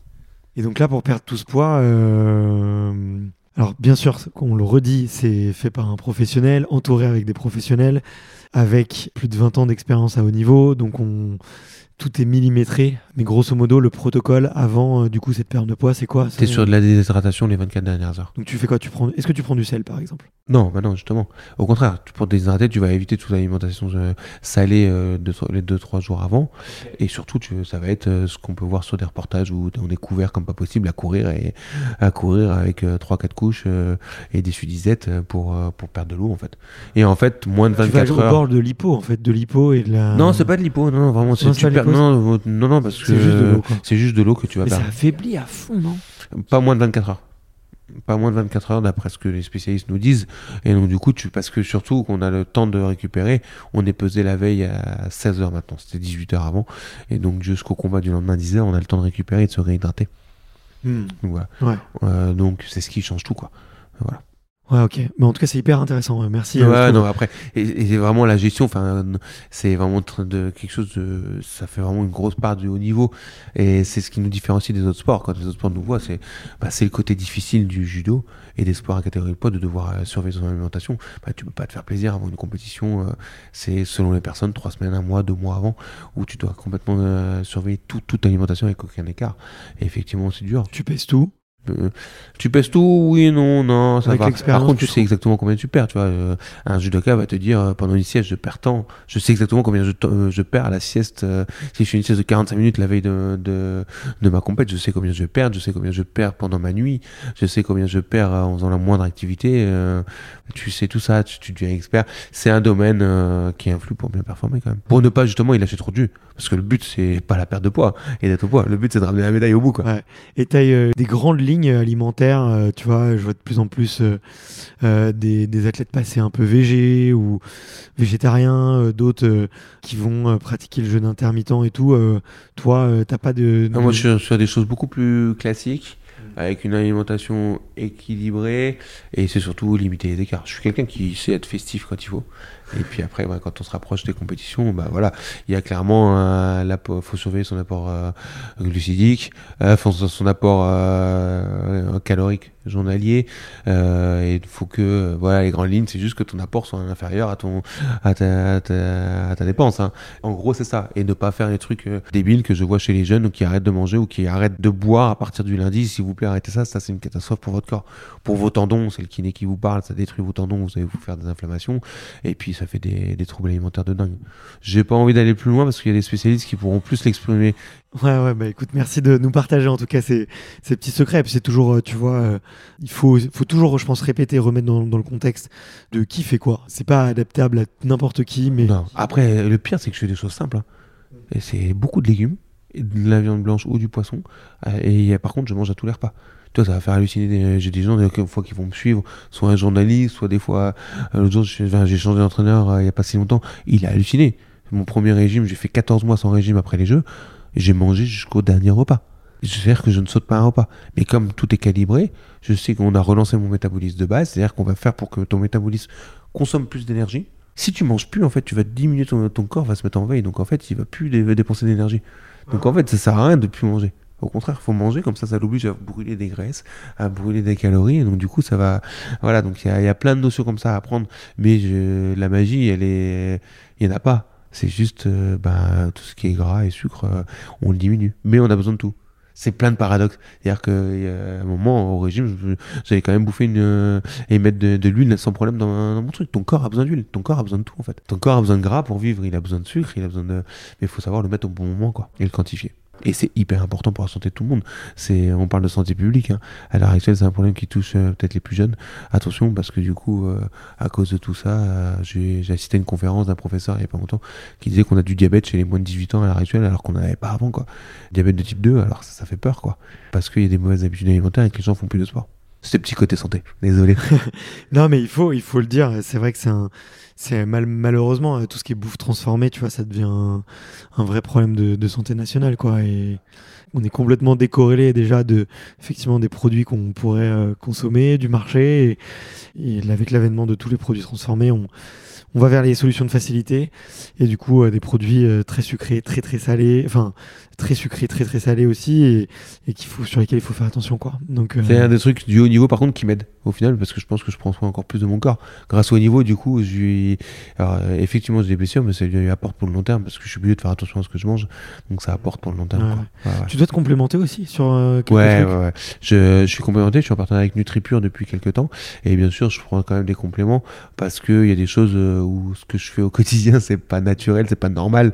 Donc oui, je vais aller prendre euh, euh, des fois un peu de protéines, mais je préfère, j'aime le faire aussi avec des choses simples comme euh, deux tranches de jambon et une compote à fin d'entraînement. Mais euh, il y a le côté aussi où c'est plus efficace avec un shaker de Faut varier aussi. de NutriPure et je vais varier en fait tout simplement mais voilà je vais me compléter aussi avec les oméga 3 avec du le collagène pour mes tendons de chez NutriPure je vais prendre certaines choses comme ça pour apporter des choses à mon corps parce que ce que je lui demande c'est pas naturel quoi Euh, c'est pas normal et puis même tout le- gens, des gens simples tu vois ma soeur est très portée nutrition aussi elle savait même pas euh, après que j'ai commencé mon partenariat avec NutriPure j'ai appris qu'elle commandait chez NutriPure depuis longtemps quoi Euh, que ce soit des oméga 3 on en a pas souvent dans l'alimentation de la vitamine C aussi il y a des choses qui vont nous manquer dans l'alimentation des fois Bien sûr, bien sûr.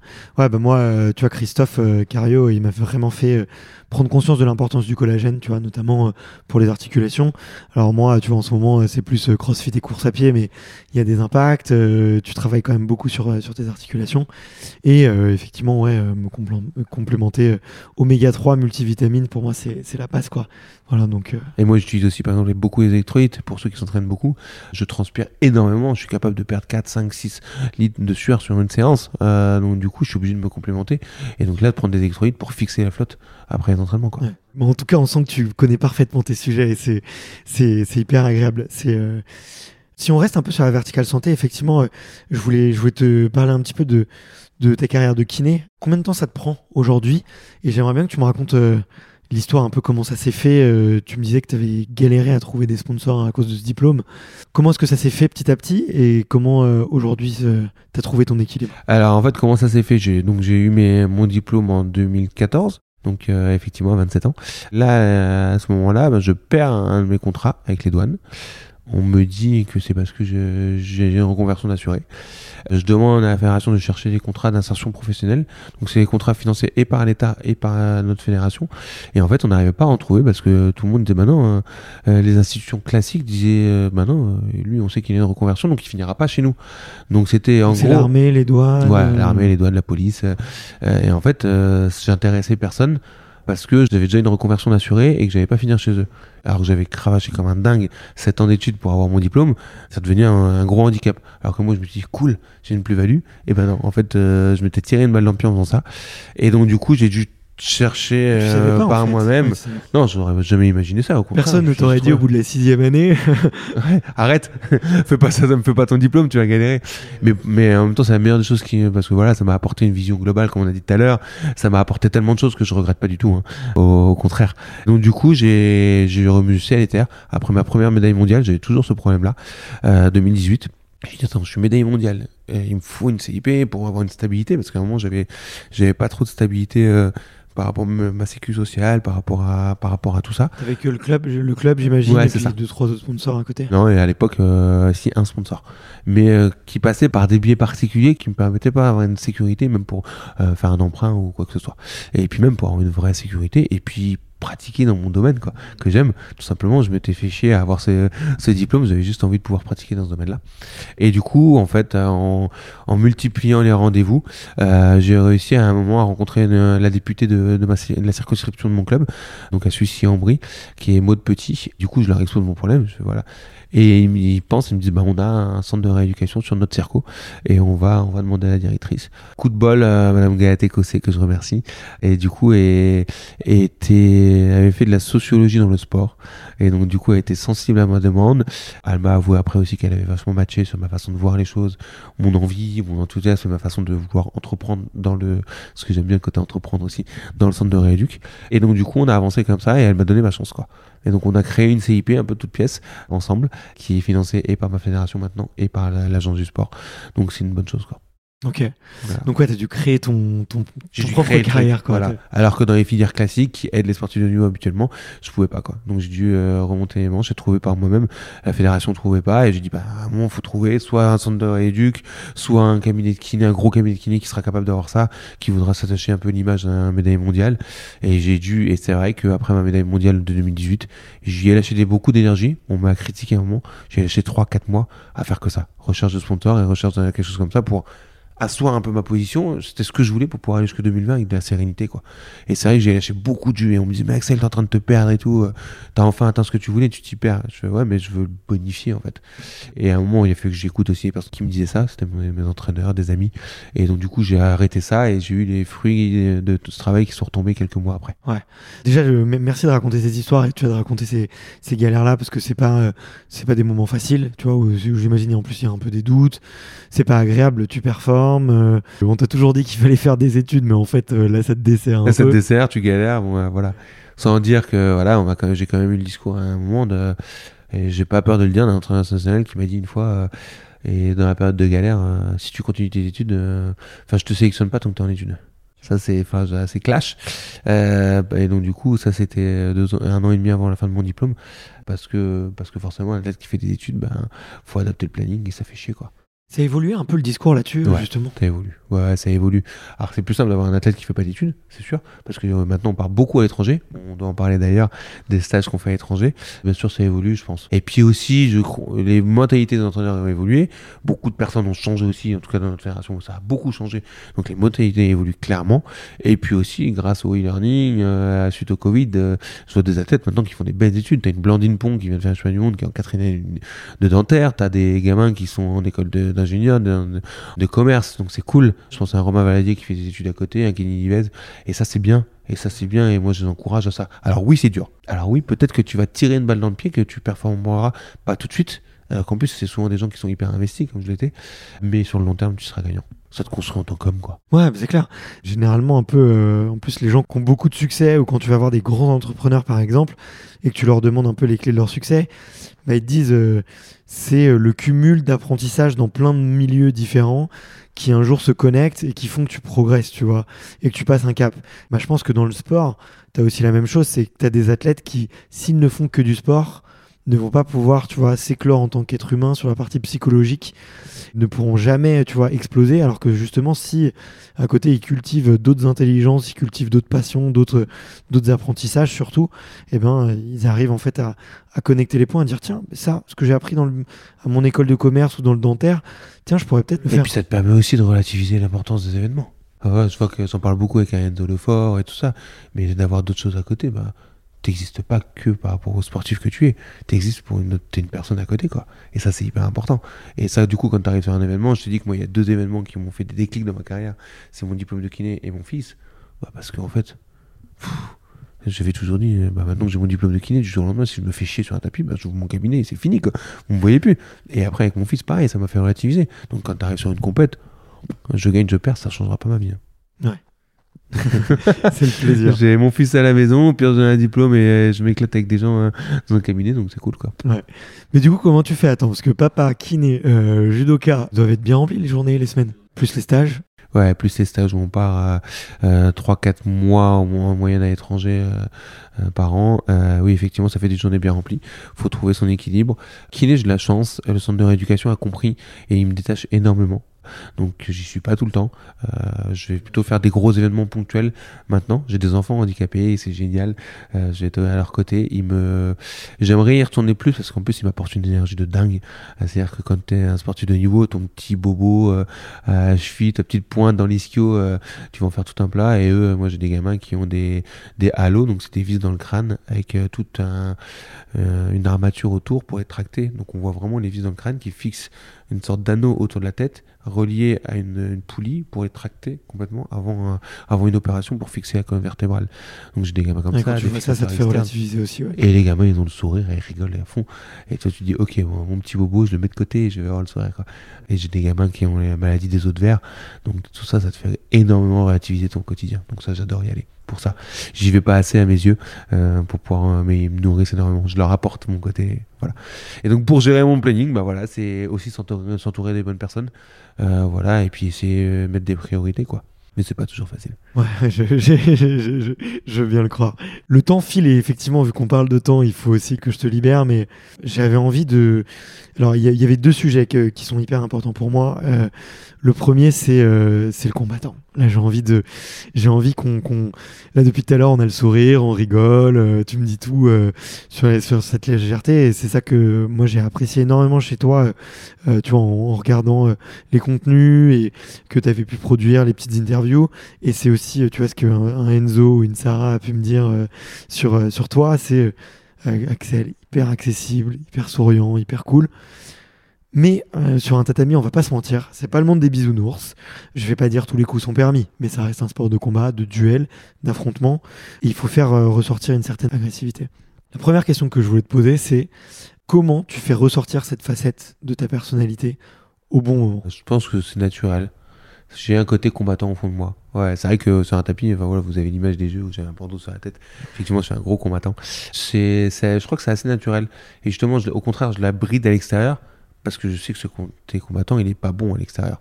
Euh, j'ai pas envie de l'avoir à l'extérieur. Donc Mais je- tu le ressens de, des fois de temps en temps. à Des fois, il y a un ouais, où de- quand je vais dans des discussions, je vais être en opposition et je veux et voilà, je veux, je peux, j'aime bien être l'avocat du diable ou être dans, dans l'opposition et la discussion, mais, euh, mais par contre, j'ai un vrai côté combattant sur le tapis et il sort tout seul. C'est ce qui est assez marrant, c'est que j'aime bien être doux en dehors, comme mes, petites mamies en kiné euh, me disaient toujours, Ah, j'ai trop peur avec lui. Au final, dehors, il est plus doux que tous les autres, mais par contre sur le tapis, non, je fais pas de cadeau. Et je suis effectivement, euh, je suis un de ceux qui fait le plus mal sur le tapis. J'en ai conscience.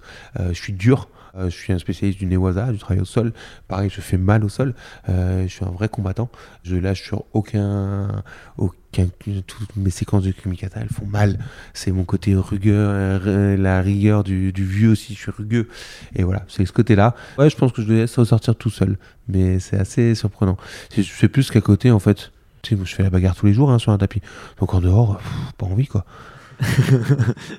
Comment est-ce que tu l'actives, ce côté, avant une compétition? Je varie entre côté méditation, pleine conscience pour m'apaiser et aussi il faut se mettre dans un bon niveau d'activation. quoi. Donc en chambre d'appel, il y a un moment où la veille d'une compétition, je, me rappeler tous les sacrifices que j'ai fait aussi pour en arriver là. Je vais être dans ma chambre et je vais me dire, souviens-toi que tu as traversé cette étape-là où tu es là, t'es pas avec ton fils, euh, donc tu as laissé ton fils euh, tant de jours euh, ces derniers temps pour préparer cette compète-là et, et aussi là, c'est pas pour rien. Se rappeler ces petits mots et du coup qui font monter aussi cette, un peu une sorte, pas une sorte de colère, mais qui font nourrir ça et du coup et surtout sur la chambre d'appel. Puis après par contre je vais me redétendre hein, sinon je dors pas de la nuit. Et puis après en chambre d'appel pareil faire remonter sa agressivité par des exercices un petit peu plus euh, intensifs de respiration. Et puis voilà quelques visualisations. Euh, je vais faire monter un peu au dernier moment et ça va ressortir tout seul Ok. Ouais, les visualisations, c'est ouais, c'est sur le combat, c'est l'envie, c'est. Il y a des phrases qui reviennent, je sais pas, souvent, tout le temps. euh, T'as parlé un peu de ton fils, euh, les sacrifices. euh. Une des phrases qui est importante et qui va être surprenante, peut-être, c'est la première fois que je le dévoile d'ailleurs, faut être posé, serein et appliqué. C'est ce qu'on me dit souvent. Et c'est les trois piliers que j'ai besoin pour performer. Bizarrement, parce qu'il faut l'agressivité. Souvent, on va penser à de l'agressivité. Bah, peut-être on a parlé de la santé. J'avais lu une étude. C'était, euh, je crois, des souris qui devaient traverser un câble et qui étaient, si elles étaient à fond sous caféine, elles n'arrivaient pas à traverser. Parce que du coup, elles n'arrivaient pas à être précises. Par contre, si elles étaient, je sais plus, c'était à l'inverse, sans caféine, mais quelque chose qui les apaisait plus, elles arrivaient à faire l'exercice et à arriver à euh, au bout. Pour moi, ça a été vachement parlant.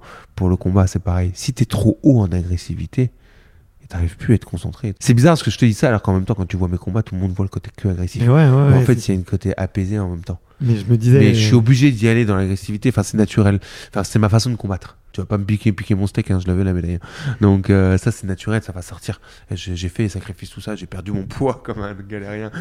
J'ai parti en stage à l'étranger. Je fais des sacrifices. euh, je fais pas des baptêmes, des mariages pour ça. Donc euh, c'est ce qui c'est ce qui est dur des fois. Donc euh, je sais pourquoi j'y vais. Et, je- et mon, mon judo a été construit là-dessus. Mais par contre, j'essaie de m'apaiser au maximum pour les combats. Ouais, ok. Et c'est pas trop dur de redescendre après une compète? Ou ça se fait euh, naturellement? Oh bah si. Enfin voilà, moi je sais maintenant euh, que la nuit après une compète, euh, tu vas pas dormir avant 2h du mat et tu vas être réveillé à 5h quoi. C'est ce qui est dur par exemple pour repartir pour les équipes parce qu'en fait t'as un tel pic d'adrénaline et de, de plein d'hormones qui vont sortir et, et d'excitation bah, que pour redescendre c'est compliqué quoi. Qu'elle soit bien passée ou mal passée. hein. Des fois même juste un premier tour t'es fracassé le lendemain parce qu'il y a eu toute la concentration avant. Combien de combats t'as gagné avant même de monter sur le tatami? Et que tu les as gagnés dans la chambre d'appel ou, ou sur le tatami de- d'entraînement Par rapport à l'intimidation ou par rapport à autre chose? N'importe quoi. Ah, je sais pas, je pense Il y a tous les beaucoup. styles, tu vois. le- Ouais, il y a pas Toi, mal. toi, t'as cité l'int- l'intimidation. euh, Tout à l'heure, euh, tu citais à Tokyo que, que sans faire exprès, t'étais allé courir. Tu vois, c'est- pas de l'intimidation, ça peut être une fausse maladresse, tu vois. Il y en a. Il y a sur ça, il y a aussi des choses, des combats sur euh, ben, être bien échauffé. Je suis quelqu'un qui m'échauffe énormément et j'en ai pris plus d'un à la gorge parce qu'ils étaient mal échauffés. Ou je les ai gagnés aussi sur euh, les combats, je les ai gagnés sur de l'analyse vidéo aussi. Bah ouais, un mec, euh, un premier tour, effectivement, hein, c'est dur. Hein. Un premier tour à Bercy, euh, ça m'est déjà arrivé de commencer l'échauffement à 6h45, je crois, ou 6h30. C'est horrible. Pour une journée que tu sais qu'elle va se finir à 18h, ça fait, ça fait long, tu vois. Et bah voilà, je- prendre le mec à froid, euh, bah, désolé mec, mais c'est une faute professionnelle, quoi tu t'entraînes tous les jours, tu t'entraînes fort tous les jours, mais tu fais pas l'effort à, à l'échauffement de jour J, c'est un peu con quoi. Et ça, j'en ai déjà accueilli plein, mais aussi sur de l'analyse vidéo, sur de la précision, sur ou sur l'endurance de concentration. C'est pas que sur le judo. J'y gagne rarement que sur le judo. Bah écoute, c'est bien dit, c'est bien dit, euh, toutes, tes, toutes, tes petites, euh, toutes tes petites stratégies. Allez, je switch, je switch complètement. Mais on va quand même essayer de terminer sur une note positive juste après. Mais euh, il y a un sujet sur lequel j'avais absolument envie de t'entendre. Parce que quand je l'ai appris, ça m'a fait gamberger sur euh, moi, ma, ma situation de papa aussi. Comme je te disais, je suis passé un peu par le monde du rugby. C'est que bah, début 2021, tu as un combat à Doha, il me semble. Tu emmènes ton adversaire au sol, mais tu tombes mal sur la tête. Et là, les images, j'ai mal pour toi en fait. En les regardant, euh, t'arrives pas à te relever. Qu'est-ce que tu ressens à ce moment-là? Je suis en dehors de mon corps. Je suis incapable de me relever. Je me regarde à essayer de me relever, à m'écrouler comme un KO en boxe. Euh, une fois, deux fois, trois fois. Ouais, t'arrives pas, t'arrives pas. Et je suis complètement en déséquilibre complet. On dirait un mec bourré euh, qui est incapable de se relever presque. c'est exactement ça. Euh, limite Bambi euh, qui essaie de se mettre debout. C'est horrible. Il y a un moment où je me mets. Si, si, j'y arrive, j'écarte les jambes comme pas possible. et bam, je me casse la gueule. Ça fait flipper, mais au début, je veux quand même euh, mec déterminé. hein. Il y a l'arbitre qui arrive et qui, je lui donne. je sais que le protocole de commotion va te demander la date, je lui donne sept fois de suite la date. Parce que le mec dit, ah non, je veux recombattre, euh, c'est il y a des jeux, j'ai besoin de ce combat-là pour me rassurer, machin, pour, euh, pour préparer les jeux. Et en fait, heureusement, le médecin m'arrête. Non, j'ai mis trois heures à me remettre debout. Je suis rentré ici. euh, À quel moment tu sais ce que t'as Je le sais quand je me réveille plus ou moins. Je suis pas inconscient, mais je suis dans le gaz complet. Peut-être deux heures après, je comprends vraiment ce qui m'est arrivé. Mais j'ai une commotion et je me souviens encore ma femme qui m'envoie un message qui me dit Ah, ça va, t'as fait qu'une commotion parce que la caméra a coupé à ce moment-là pour pas tout montrer hein, en direct. Et donc, euh, Ah, t'as fait qu'une commotion, j'ai cru que je t'étais blessé. Et ça, c'est une phrase qui m'a marqué parce qu'en fait, c'est la pire des blessures que j'ai eues depuis le début de ma carrière. Qu'on se rendait pas compte avant. Et avant de le vivre, on se rend pas compte de ce que c'est qu'une commotion. Et que c'est lourd. Tu vois, j'ai à limite la voix qui tremble en parlant de ça. Parce que j'ai galéré. Parce que j'ai mis deux mois et demi. On était avant les jeux. On est à huit mois des jeux, sept mois et demi des jeux. Ouais, sept mois et demi des jeux.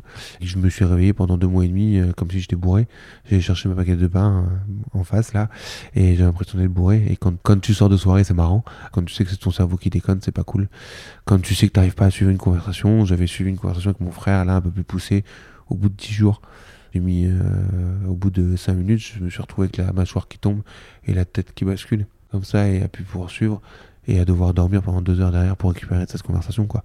Et ça, ça te fait peur. Et ça, ça te fait peur, et surtout quand j'ai eu des, plein de témoignages parce que j'ai essayé de prendre la parole là-dessus. Il y a eu énormément de témoignages de gens qui, qui été en détresse, en errance thérapeutique à cause de ça. Des gens qui sont pas aidés parce qu'on les identifie très très mal. Et c'est vraiment quelque chose de grave parce que ça touche, il y a plein de choses. Moi, ça a touché l'oreille interne, ça avait touché ma vision, ça a touché mon humeur. Ça a été très dur pour mes proches parce que tu as des variations d'humeur euh, énormes, tu as de l'irritabilité, tu as des angoisses aussi qui apparaissent parce que ton, cerveau est fragilisé, donc il est fatigué tout le temps. Donc en fait, tu es, plus sensible à ça. Et les premiers mois, ça a été très dur, très fort. Et après, tu récupères, mais, euh, mais ça peut, certains peuvent rester bloqués comme ça. quoi. Donc ça fait peur.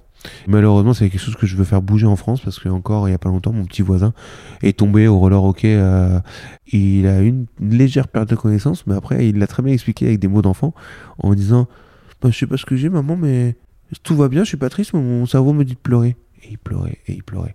Et il était à l'hôpital et on lui a dit Non, mais c'est bon, tout va bien. On l'a gardé en observation 5 heures et le lendemain, on l'a laissé repartir sans leur donner de consigne. En fait, il avait fait une commotion, quoi. Et euh, le gamin, j'ai dit non, non, mais retourne pas à l'école le lendemain. Ils avaient prévu de le mettre à l'école le lendemain. Ils l'ont gardé en observation et même une semaine après, il était, dès que j'allais arriver chez eux pour voir où il en était, il dormait, euh, il était vautré tout le temps, quoi. Dès qu'il y avait un peu de bruit, il était épuisé il a mis trois semaines et demie à s'en remettre. Et si j'avais pas été là et je l'ai orienté après vers des gens que je connaissais, bah en fait, euh, même, dans, même sur un hôpital qui était un très bon hôpital parisien, on leur laissé repartir comme ça sans consigne, quoi. Et du coup, le gamin, bah, les parents connaissent pas, il aurait repris le sport, quoi. Parce qu'on leur a même pas parler de tout ça, donc c'était, c'est assez triste. Et il y a trop de gens qui, qui souffrent de ça, des sportifs, dans tout sport. J'ai vu des cyclistes, de la synchro, de, du rugby bien sûr, du foot, mais aussi dans la vie de tous les jours. Voilà un gamin, j'ai entendu des gamins qui étaient déscolarisés, qui ont été en hôpital psy à cause de ça. C'est incroyable. Et donc il faut vraiment démocratiser ça, quoi. C'est vraiment un de mes combats, quoi. Parce que c'est une maladie qui fait mal. Ça peut arriver à n'importe qui, sur des petits chocs en plus, des fois. On voit tout le monde en trottinette, là maintenant, il y en a énormément. C'est des, c'est des traumas crâniens, en fait. Voilà. Une chute en trottinette, ça fait ça, quoi. Tout simplement. Et si tu reprends un petit choc derrière, anodin, ben c'est fini, quoi. Sachant que ça touche ton oreille interne, ton équilibre, donc tu peux facilement reprendre un choc. Toi, ça a duré deux mois et demi, tu le dis. Pour cet enfant, ça a duré plus de trois semaines. C'est quoi le protocole pour s'en remettre? Si tu devais euh, là effectivement tu on prend on met la casquette un peu euh, Axel euh, athlète de haut niveau bien sûr mais aussi patient et aussi euh, professionnel de santé. Effectivement bah tu es triplement légitime pour euh, démocratiser la parole là-dessus. T'es pas forcément l'expert tu vois commotion euh, cérébrale mais de ces trois casquettes là entre l'athlète entre le patient et le, le professionnel de santé quel est le toi ce que tu recommanderais effectivement en plus d'aller voir des experts mais tu vois qu'est-ce qui a été utile pour toi? Attention, le cerveau américain, mettez-le au repos tout de suite, parce que c'est un deuxième choc, c'est là où c'est plus dangereux. C'est un repos, du coup, ben, pas d'écran, pas de télé, même la lecture est difficile. Pour certains, la musique, tout ça va être difficile, mais essayez de reprendre la vie tous les jours, mais se reposer au maximum et être sur des choses ben, simples, aller se balader dans la nature, choses comme ça. Ne pas reprendre de sport tout de suite. Voilà, tester son équilibre. Et moi, ce que je conseille, ce qui m'a changé, j'ai été chercher euh, je t'ai expliqué mon côté aller très loin dans certaines connaissances. J'ai été grâce à des potes kinés qui étaient en promo avec moi dans de voir ce qui se passait à l'étranger. Et il y a quatre choses qui m'ont aidé. C'est travailler sur quatre piliers qui sont travailler sur le côté psy, travailler avec quelqu'un, même si c'est nouveau. Alors nous, sport de niveau, c'est plus facile. Travailler au niveau euh, ostéo, mais quelqu'un qui s'y connaît au niveau crânien, parce qu'en fait, quand tu te chutes, en fait, ton tonus musculaire s'arrête complètement. Donc du coup, la boîte crânienne bouge énormément. Donc du coup, si tu l'as, la boîte crânienne elle a besoin d'avoir une harmonie pour bouger comme il faut, pour que ton cerveau bouge comme il faut à l'intérieur. Donc pour qu'il cicatrise, faut remettre en place cette boîte crânienne. Et ça, il y a quelques ostéos qui savent le travailler. Donc faut trouver le bon ostéo. Et ça travaille aussi au niveau de la rachis cervicale haut. Faut travailler ce deuxième pilier. L'autre, euh, c'est d'aller checker euh, l'oreille interne avec un kiné vestibulaire, euh, souvent. Et puis, donc, parce qu'il y a des gros trous au niveau de l'oreille interne, moi, c'était ce qui s'était passé. Des gros trous. Donc, mes symptômes peuvent être très, très variés. hein. Ça peut être juste, tu discutes avec quelqu'un, les gens passent. En fait, tout simplement, ça, c'est l'oreille interne qui va être mal à l'aise. Le mal des transports, ça vient de l'oreille interne. Donc, déjà, mais on va pas penser que ça peut être dû à la commotion, ça. Et la dernière chose, c'est la vision. Aller voir un ophtalmo ou un orthoptiste. Moi, j'ai fait un travail orthoptiste parce que du coup, euh, j'avais un nystagmus et, du coup, ça peut fragiliser. En fait, ça va se fragiliser un peu euh, ton cerveau et donc, ce qu'il arrivait à réguler facilement le lien entre l'oreille interne, l'œil et ton cerveau, bah, en fait, là, il le fait moins bien. Donc, il va falloir rééduquer un petit peu tout ça.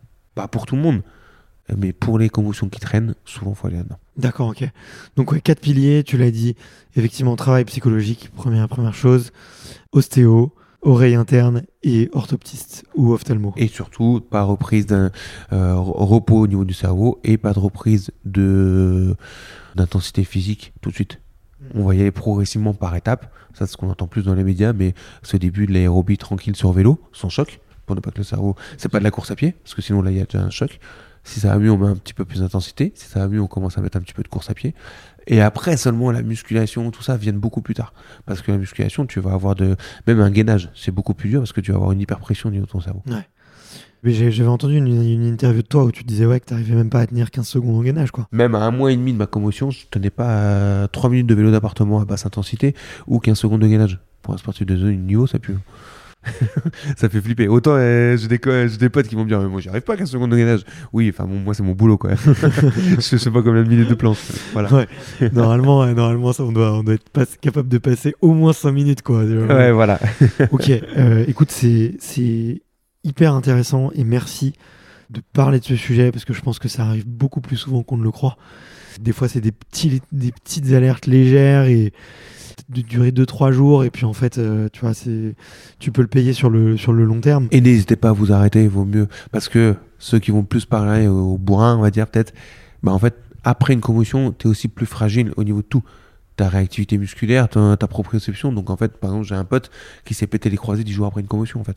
Il a voulu reprendre pour une compète par équipe avec nous, mais il s'est pété les croisés. Donc en fait, beaucoup vont, vont être des. C'est aussi pour ça qu'il faut s'arrêter. Faut pas hésiter à s'arrêter parce que tout est, tout est touché. Et donc là, on a souvent les plus grosses blessures qui arrivent derrière. Ouais, ok. En tout cas, bah, c'est bien de, de lever la parole dessus et, et de, de pouvoir communiquer. On t'a tout de suite dit que toi, ça reviendrait à la normale quand même. Ah non, j'ai eu, euh, oh bah, au début, j'étais tranquille. Au début, je pensais que j'en avais pour 15 jours, 3 semaines quand j'ai fait ma grosse en 2021. Et puis après, je me suis rendu compte que non et j'ai eu peur. J'ai eu peur même de pas faire les jeux à cause de ça. hein. C'était pas, pas impossible. hein. Il y avait une vraie réflexion par rapport à ça. Et puis au final, euh, ça rentre dans à normal. Sauf ceux qui vont prendre, qui vont cumuler des commotions. Et là, il peut y avoir la commotion de trop. Il y en a qui restent avec des symptômes à vie. Mais sinon, en général, tu récupères. Je crois qu'on l'a récemment, on m'a dit, au bout de deux mois, ton cerveau est déjà beaucoup mieux cicatrisé. Et au bout de six mois, on considère que t'as plus rien. D'accord, ok. Sauf comme vraiment t'en as cumulé beaucoup trop. Ouais, ouais, bien sûr. Et je crois que c'est au- bah, justement, c'est au rugby. euh, si t'en as deux dans la saison, euh, ta saison elle est terminée, je crois, automatiquement. Je crois que c'est à 3. À 3, ils te mettent 6 mois d'arrêt. Ok, ok. Non, ou 3 dans l'année, euh, ouais, je sais plus c'est quoi les chiffres. 2, tu prends 3 mois d'arrêt. Je crois que ça a été réduit à deux. hein. Ouais, je crois que 2, tu prends 3 mois d'arrêt. Et à 3, ils te mettent une année complète d'arrêt. Ouais, parce que les, les, les conséquences peuvent être, peuvent être fortes, ouais. Mais sur, euh, sur, le, sur le cerveau. Tu me disais rapidement là que tu avais eu une deuxième petite alerte là récemment. Comment tu l'appréhendes du coup maintenant là? C'est quoi tes résolutions pour euh, faire gaffe? C'est d'être vigilant. À la seule, le seul moyen de prévention qu'on a, c'est de renforcer le euh, rachis cervical. Donc, il va falloir que je m'y mette. Mais, euh, mais en fait, il y avait aussi. Ils une sont déjà énormes. ouais, bah malheureusement. En fait, et j'ai compris pourquoi j'ai perdu quand j'ai dit avant les jeux, j'ai fait que 3-4 mois de judo sur un an et demi. Donc en fait, j'ai perdu du rachis cervical à cause de ça, en fait. Euh, La pubalgie, c'est une conséquence du, c'est un limite, c'est con, mais tout ça est une conséquence du Covid. Ce qui est ouf. J'en suis persuadé maintenant. Donc voilà, une des deux choses, c'est de renforcer ça, mais c'est surtout d'être vigilant, quoi. Voilà, je fais attention de moins travailler sur la fatigue, et puis, euh, et puis je, je maintiens un travail de kiné vestibulaire, et puis voilà, faudra vraiment être vigilant parce que j'ai une épée de Damoclès au-dessus de la tête, et que j'ai pas envie d'avoir des soucis plus tard, quoi. Donc, euh, c'est vrai que maintenant, euh, il y a une vraie réflexion par rapport à tout ça. Bah ouais, prends soin de, prends soin de toi. Ouais. C'est sûr. Et puis, euh, comme, euh, comme tu l'as dit, euh, on relativise beaucoup euh, quand on donne la vie et, et que et qu'on voit, on- qu'on qu'on voit plein de- plein d'enfants aussi qui, qui, se, qui se battent pour s'accrocher à la leur. Donc, euh, donc euh, il faut, euh, il faut aussi, c'est sûr, garder ces, bons souvenirs. J'avais des, petites questions de la fin euh, pour euh, justement qu'on puisse terminer sur une bonne note et se rappeler le- tous les bons moments, le- les revisualiser. Tu vois, c'est un peu des, questions très faciles. Tu vas voir. Si je te demande euh, ta salle préférée. Ma salle préférée de compétition Bercy, très clairement. J'adore Bercy. C'est maintenant mon deuxième jardin. Ce que j'aime bien dire, j'y ai vécu mon plus beau premier souvenir de sport en 2009 quand je fais quand je fais ma première médaille au tournoi de Bercy. En fait, j'allais voir Bercy depuis que je suis gamin en bus avec mon club. Et quand j'ai fait ma première médaille, un public qui, te pousse et t'as des énergies de dingue. Et j'adore y combattre. J'adore y combattre. Voilà, tout simplement. C'est les plus grosses ambiances? Ouais, c'est la plus grosse ambiance au monde. Euh, et puis alors quand t'es français encore plus. Et j'ai la chance d'avoir un public français qui, qui m'apprécie beaucoup sur mon côté combatif comme tu me disais quoi. bah ouais, bien sûr. Et il est, il est, il est très chauvin le public français quand même. Mais euh, ouais, pour être venu, euh, pour être venu quelques fois, je t'ai, je t'ai, je t'ai vu combattre, donc je sais. C'est magnifique. En plus quand t'es un mec comme moi qui peut gagner au sol, euh, Ouais. t'as 20 secondes où, ça, où t'as tout le public qui gueule comme un dingue, c'est sublime. Chaque passage au sol, t'as tout le public qui, qui, qui pousse et c'est génial. En parlant de ça, euh, c'est, laquelle ta favorite au sol? Euh, maintenant, j'ai ce qu'on appelle le manche de pioche. Ça fait peur à certains. c'est un étranglement. Alors, en japonais, guaku jujime. C'est un étranglement où je viens croiser mes mains euh, au niveau du revers de l'adversaire et je l'étrangle euh, avec ça. Avec ça, plus mon poids de corps. Ok. Je suis plutôt du côté étranglement, quoi. J'ai un peu spécialisé étranglement. Ça fait peur aux gens, mais je vous rassure euh, à l'adversaire d'abandonner juste avant que ça aille pas bien. Ouais, exactement. Et debout Debout, c'est Yokoto Monage, mon spécial, à la base, donc la planche japonaise, et maintenant aussi beaucoup à Rai Makikomi, où j'ai mis pas mal de, de gros combats ces derniers temps là-dessus, quoi. Ok. À l'inverse, c'est quoi le- la salle où t'aimes pas foutre les pieds? Parce qu'il y a une pression, parce que je sais pas, le confort est pas là. le- Non, mais euh, voilà, t'as des compétitions où là, c'est là, tu vois, je repars, euh, comme j'ai arrêté au bout de 14 mois sans compétition, euh, je repars sur des plus petites compétitions. C'est vrai que c'est pas évident. La première compète après les Jeux, j'étais au Portugal, euh, dans une MJC, euh, avec une salle d'échauffement euh, dans- sous une toile de tente. voilà, forcément, après les jeux, ça fait moins rêver. Quand, quand t'as, quand fait les jeux de Trocadéro et que tu reprends euh, dans une MJC, ça fait plus bizarre. c'est plus ces ambiances de salle que j'aime pas. Quoi. Tu le dis avec beaucoup d'humilité et de sourire, donc euh, ça fait ça fait plaisir là où tu as certains auraient traîné des pieds. Ça fait partie du sport aussi. C'est partie du sport. Il faut... Et c'est une leçon de vie. T'as- tu repars à zéro euh, tout le temps. Quoi. L'adversaire euh, que tu rêverais d'avoir euh, en finale des jeux, parce que tu sais que ça va bien se passer, ou parce que Non, je peux pas dire parce que je sais que ça va bien se passer. Tu peux jamais savoir c'est un adversaire. Ah, pourquoi pas Bobonov, l'Ouzbek? On s'est jamais pris. Et numéro 1 mondial et champion du monde euh, 2022. J'aime bien son style et on s'est jamais pris. Ça ferait un beau combat, je pense. Ok, ah ouais, donc tu, tu vas chercher le défi quoi. Ouais, ouais carrément. Ouais. Et euh, il y a un adversaire contre qui t'as jamais perdu? Contre qui j'ai jamais perdu? Oui, bah oui, il y en a certains, oui, quand même. Mais je Après, c'est même ceux qu'on oublie. hein, je- Ouais, au même niveau, je sais pas, il y en avait un euh, que je battais euh, beaucoup et qui s'est rattrapé derrière. Chardashvili, ancien champion du monde, bah, on- je, j'étais- je menais 4-0 sur lui, on est, 4, on est à 4-4, putain. il m'a rattrapé. Bon, ouais, celui-là c'est pour les demi. ouais, mais il est monté de catégorie, donc c'est bon. Ok, tranquille. Je donc je l'ai pu. Ok. Eh ben écoute, c'était euh, c'était pas mal. Et euh, dernière dernière petite question, euh, qu'est-ce qu'on trouve dans ta playlist pour se motiver, euh, soit le matin pour aller à l'INSEP, soit euh, dans la chambre d'appel? Alors, bizarrement, en chambre d'appel, euh, j'ai beaucoup de musique euh, cool. Du Raoul Midon, du jazz, du, de la soul, euh, des, des choses comme ça, des choses très apaisantes, très calmes. Euh, je suis déjà un mec assez excité, euh, j'ai pas besoin de ça. Après, j'aime bien assez généraliste, je déteste le rap, mais par contre, je vais aimer un petit peu tout. Mais voilà, euh, un peu tout ce qui s'ambiance aussi pour le, pour le quotidien et tous les jours. je peux mettre des, des playlists années 80, 90, euh, 2000. euh, je vais aimer.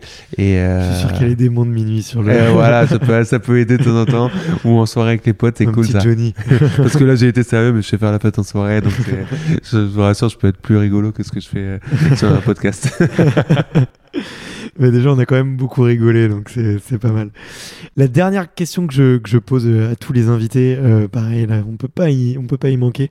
C'est comme un passage de, de flambeau, mais c'est plutôt un passage de micro. euh, c'est de savoir euh, quels sont euh, les deux athlètes. J'aime bien demander un homme et une femme, parce que j'aime bien avoir un podcast parfaitement mixte, que tu me recommandes d'aller d'aller voir justement, soit parce que leur histoire t'a inspiré, soit c'est parce que c'est des athlètes que tu connais pas assez que tu aimerais bien découvrir, ou au contraire parce que c'est des très bons amis et, et que tu sais que que, euh, qu'on passerait aussi un bon moment et qu'on pourrait bien rigoler euh, ensemble. Ah, c'est dur parce qu'en fait, euh, j'y avais réfléchi, que j'arrive pas à trouver. Il y a trop de gens qui m'inspirent et que j'ai envie de. En fait, je, pourrais- je considère que tu peux apprendre de tout le monde. Dans les sportifs, il y en a trop. On se, on se côtoie à INSEP. Il y a un Kevin Meyer tiens, qui, qui m'intéresse. Dans son côté euh, perfectionniste, aller très loin. Pourquoi pas Mais pourquoi pas aussi sortir du sport et aller voir. euh, je sais que tu commences à y voir dans d'autres domaines d'excellence, comme un Jean Sulpice, euh, qui est un, qui est un, un chef étoilé très sportif. Et donc, euh, c'est aussi de l'excellence qu'ils vont faire. Et c'est quelqu'un que j'ai rencontré et que j'apprécie beaucoup et qui est assez impressionnant. Sa cuisine est incroyable. Et il est où son restaurant? À Annecy. Ouais. Et donc, il est assez dingue. Bah, je crois que tu as fait euh, parapente. à- Mais j'ai failli aller chez lui. Ah ouais Ouais, j'ai est- failli aller chez lui. Et il est- le resto est dingue. Euh, c'est un vrai voyage. C'est quelque chose que je découvre de plus en plus la gastronomie et c'est cool. Et puis donc pourquoi pas la voir avec lui. Et sinon chez les femmes, euh, il y a quelqu'un que j'aime bien euh, qui a pris des fonctions au niveau du CNO, c'est Astrid Guyard qui a une réflexion très globale, qui aura en plus un recul différent et qui pourra t'apporter des choses euh, sympas et qui a, réussi sa, qui a réussi sa reconversion aussi. Ouais, bah écoute, elle est. C'est vrai qu'elle est passée il y a plus de deux ans maintenant sur le podcast et j'ai envie de savoir ce qu'elle fait depuis. Donc je, je, Elle t'ut- vient d'être maman. je t'utiliserai pour. euh, je sais, ouais, j'ai- non mais je sais en plus que j'avais vu et, et je sais que c'est une passionnée d'astronomie et, et, euh, et de l'espace aussi. Donc Non, je savais pas qu'elle était passée avec toi. Mais voilà, c'est quelqu'un avec qui on échange beaucoup aussi et qui a une vision, comme moi, très globale du sport de haut niveau et, et qui aime bien aller chercher euh, l'excellence dans plein de domaines. Ça t'intéresse toi le, CNE le CNESF justement pour plus tard ou... J'y réfléchis. J'ai j'ai envie de m'engager. Je suis représentant du judo à la commission des athlètes euh, du CNO et euh, j'ai envie de m'investir justement pour redonner, pour faire changer certaines choses que je trouve pas cool dans le. D'autres choses qui sont cool, mais comme euh, comme la reconversion, comme le suivi socio, socio pro, comme le côté médical sur les commissions. Donc oui, je m'engage euh, dans ces dans ces choses-là. Je suis aussi à la commission de médicale du judo et j'essaie de m'engager dans ces dans des combats comme ça pour faire avancer les choses, bah, pour les plus jeunes quoi, tout simplement, pour qu'ils aient pas à galérer comme j'ai pu galérer à certains moments. Bah écoute, c'est bien dit et on, on, restera sur ces mots très sages et euh, transmis d'espoir. Et puis, euh, eh ben, j'ai qu'un seul truc à dire maintenant, c'est merci infiniment. J'ai passé un excellent moment, j'ai bien rigolé en plus. Fallait que je reste sérieux parce que je mène quand même, euh, c'est le boulot quand même. Mais je suis vraiment ravi d'avoir fait, euh, d'avoir fait ce moment avec toi. Déjà parce que ton parcours, comme je te l'ai dit, m'a beaucoup euh, inspiré, enrichi. Là, euh, je pense qu'on a fait, euh, on a fait, on a fait x2 sur ce que je pouvais attendre. Et aussi parce que tu mènes des, j'ai pas envie de dire des combats parce que ça fait, ça fait beaucoup. Enfin, tu portes des messages qui sont, je pense, importants et, et qui font, euh, qui sont importants de, de faire passer. Ouais, j'ai envie, bah, j'ai un côté soignant où j'ai envie d'aider les autres, hein, donc tout simplement. Donc, euh, si, si mes erreurs peuvent servir aux autres, et ben tant mieux. Et voilà, tout simplement. Et profiter ouais. du sport, tous ceux qui font du sport, c'est un, un merveilleux médicament et, et ça nous apporte tellement de choses que amusez-vous dans le sport. On a oublié de le dire, mais le plus important c'est le plaisir et le kiff dans le sport. Merci à toi, j'ai adoré ce moment-là aussi. Bon bah cool, merci, euh, merci beaucoup. Et puis à tous les extraterriens, allez suivre euh, Axel sur Instagram ou sur Facebook, peu importe. Lui envoyer un petit message d'amour, ça fait toujours plaisir.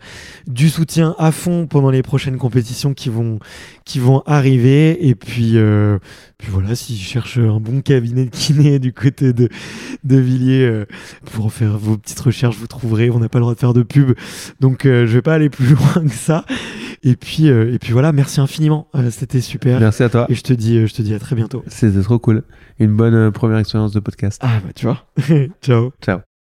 Merci d'avoir écouté cet épisode jusqu'au bout. Si vous êtes encore là, c'est sûrement que l'épisode vous a plu, donc n'hésitez pas à le faire savoir autour de vous et à vous abonner pour ne louper aucun épisode. J'ai mis tous les liens dans la description, donc n'hésitez pas à y jeter un coup d'œil. Et sinon, moi je vous dis à la semaine prochaine pour une prochaine interview. Ciao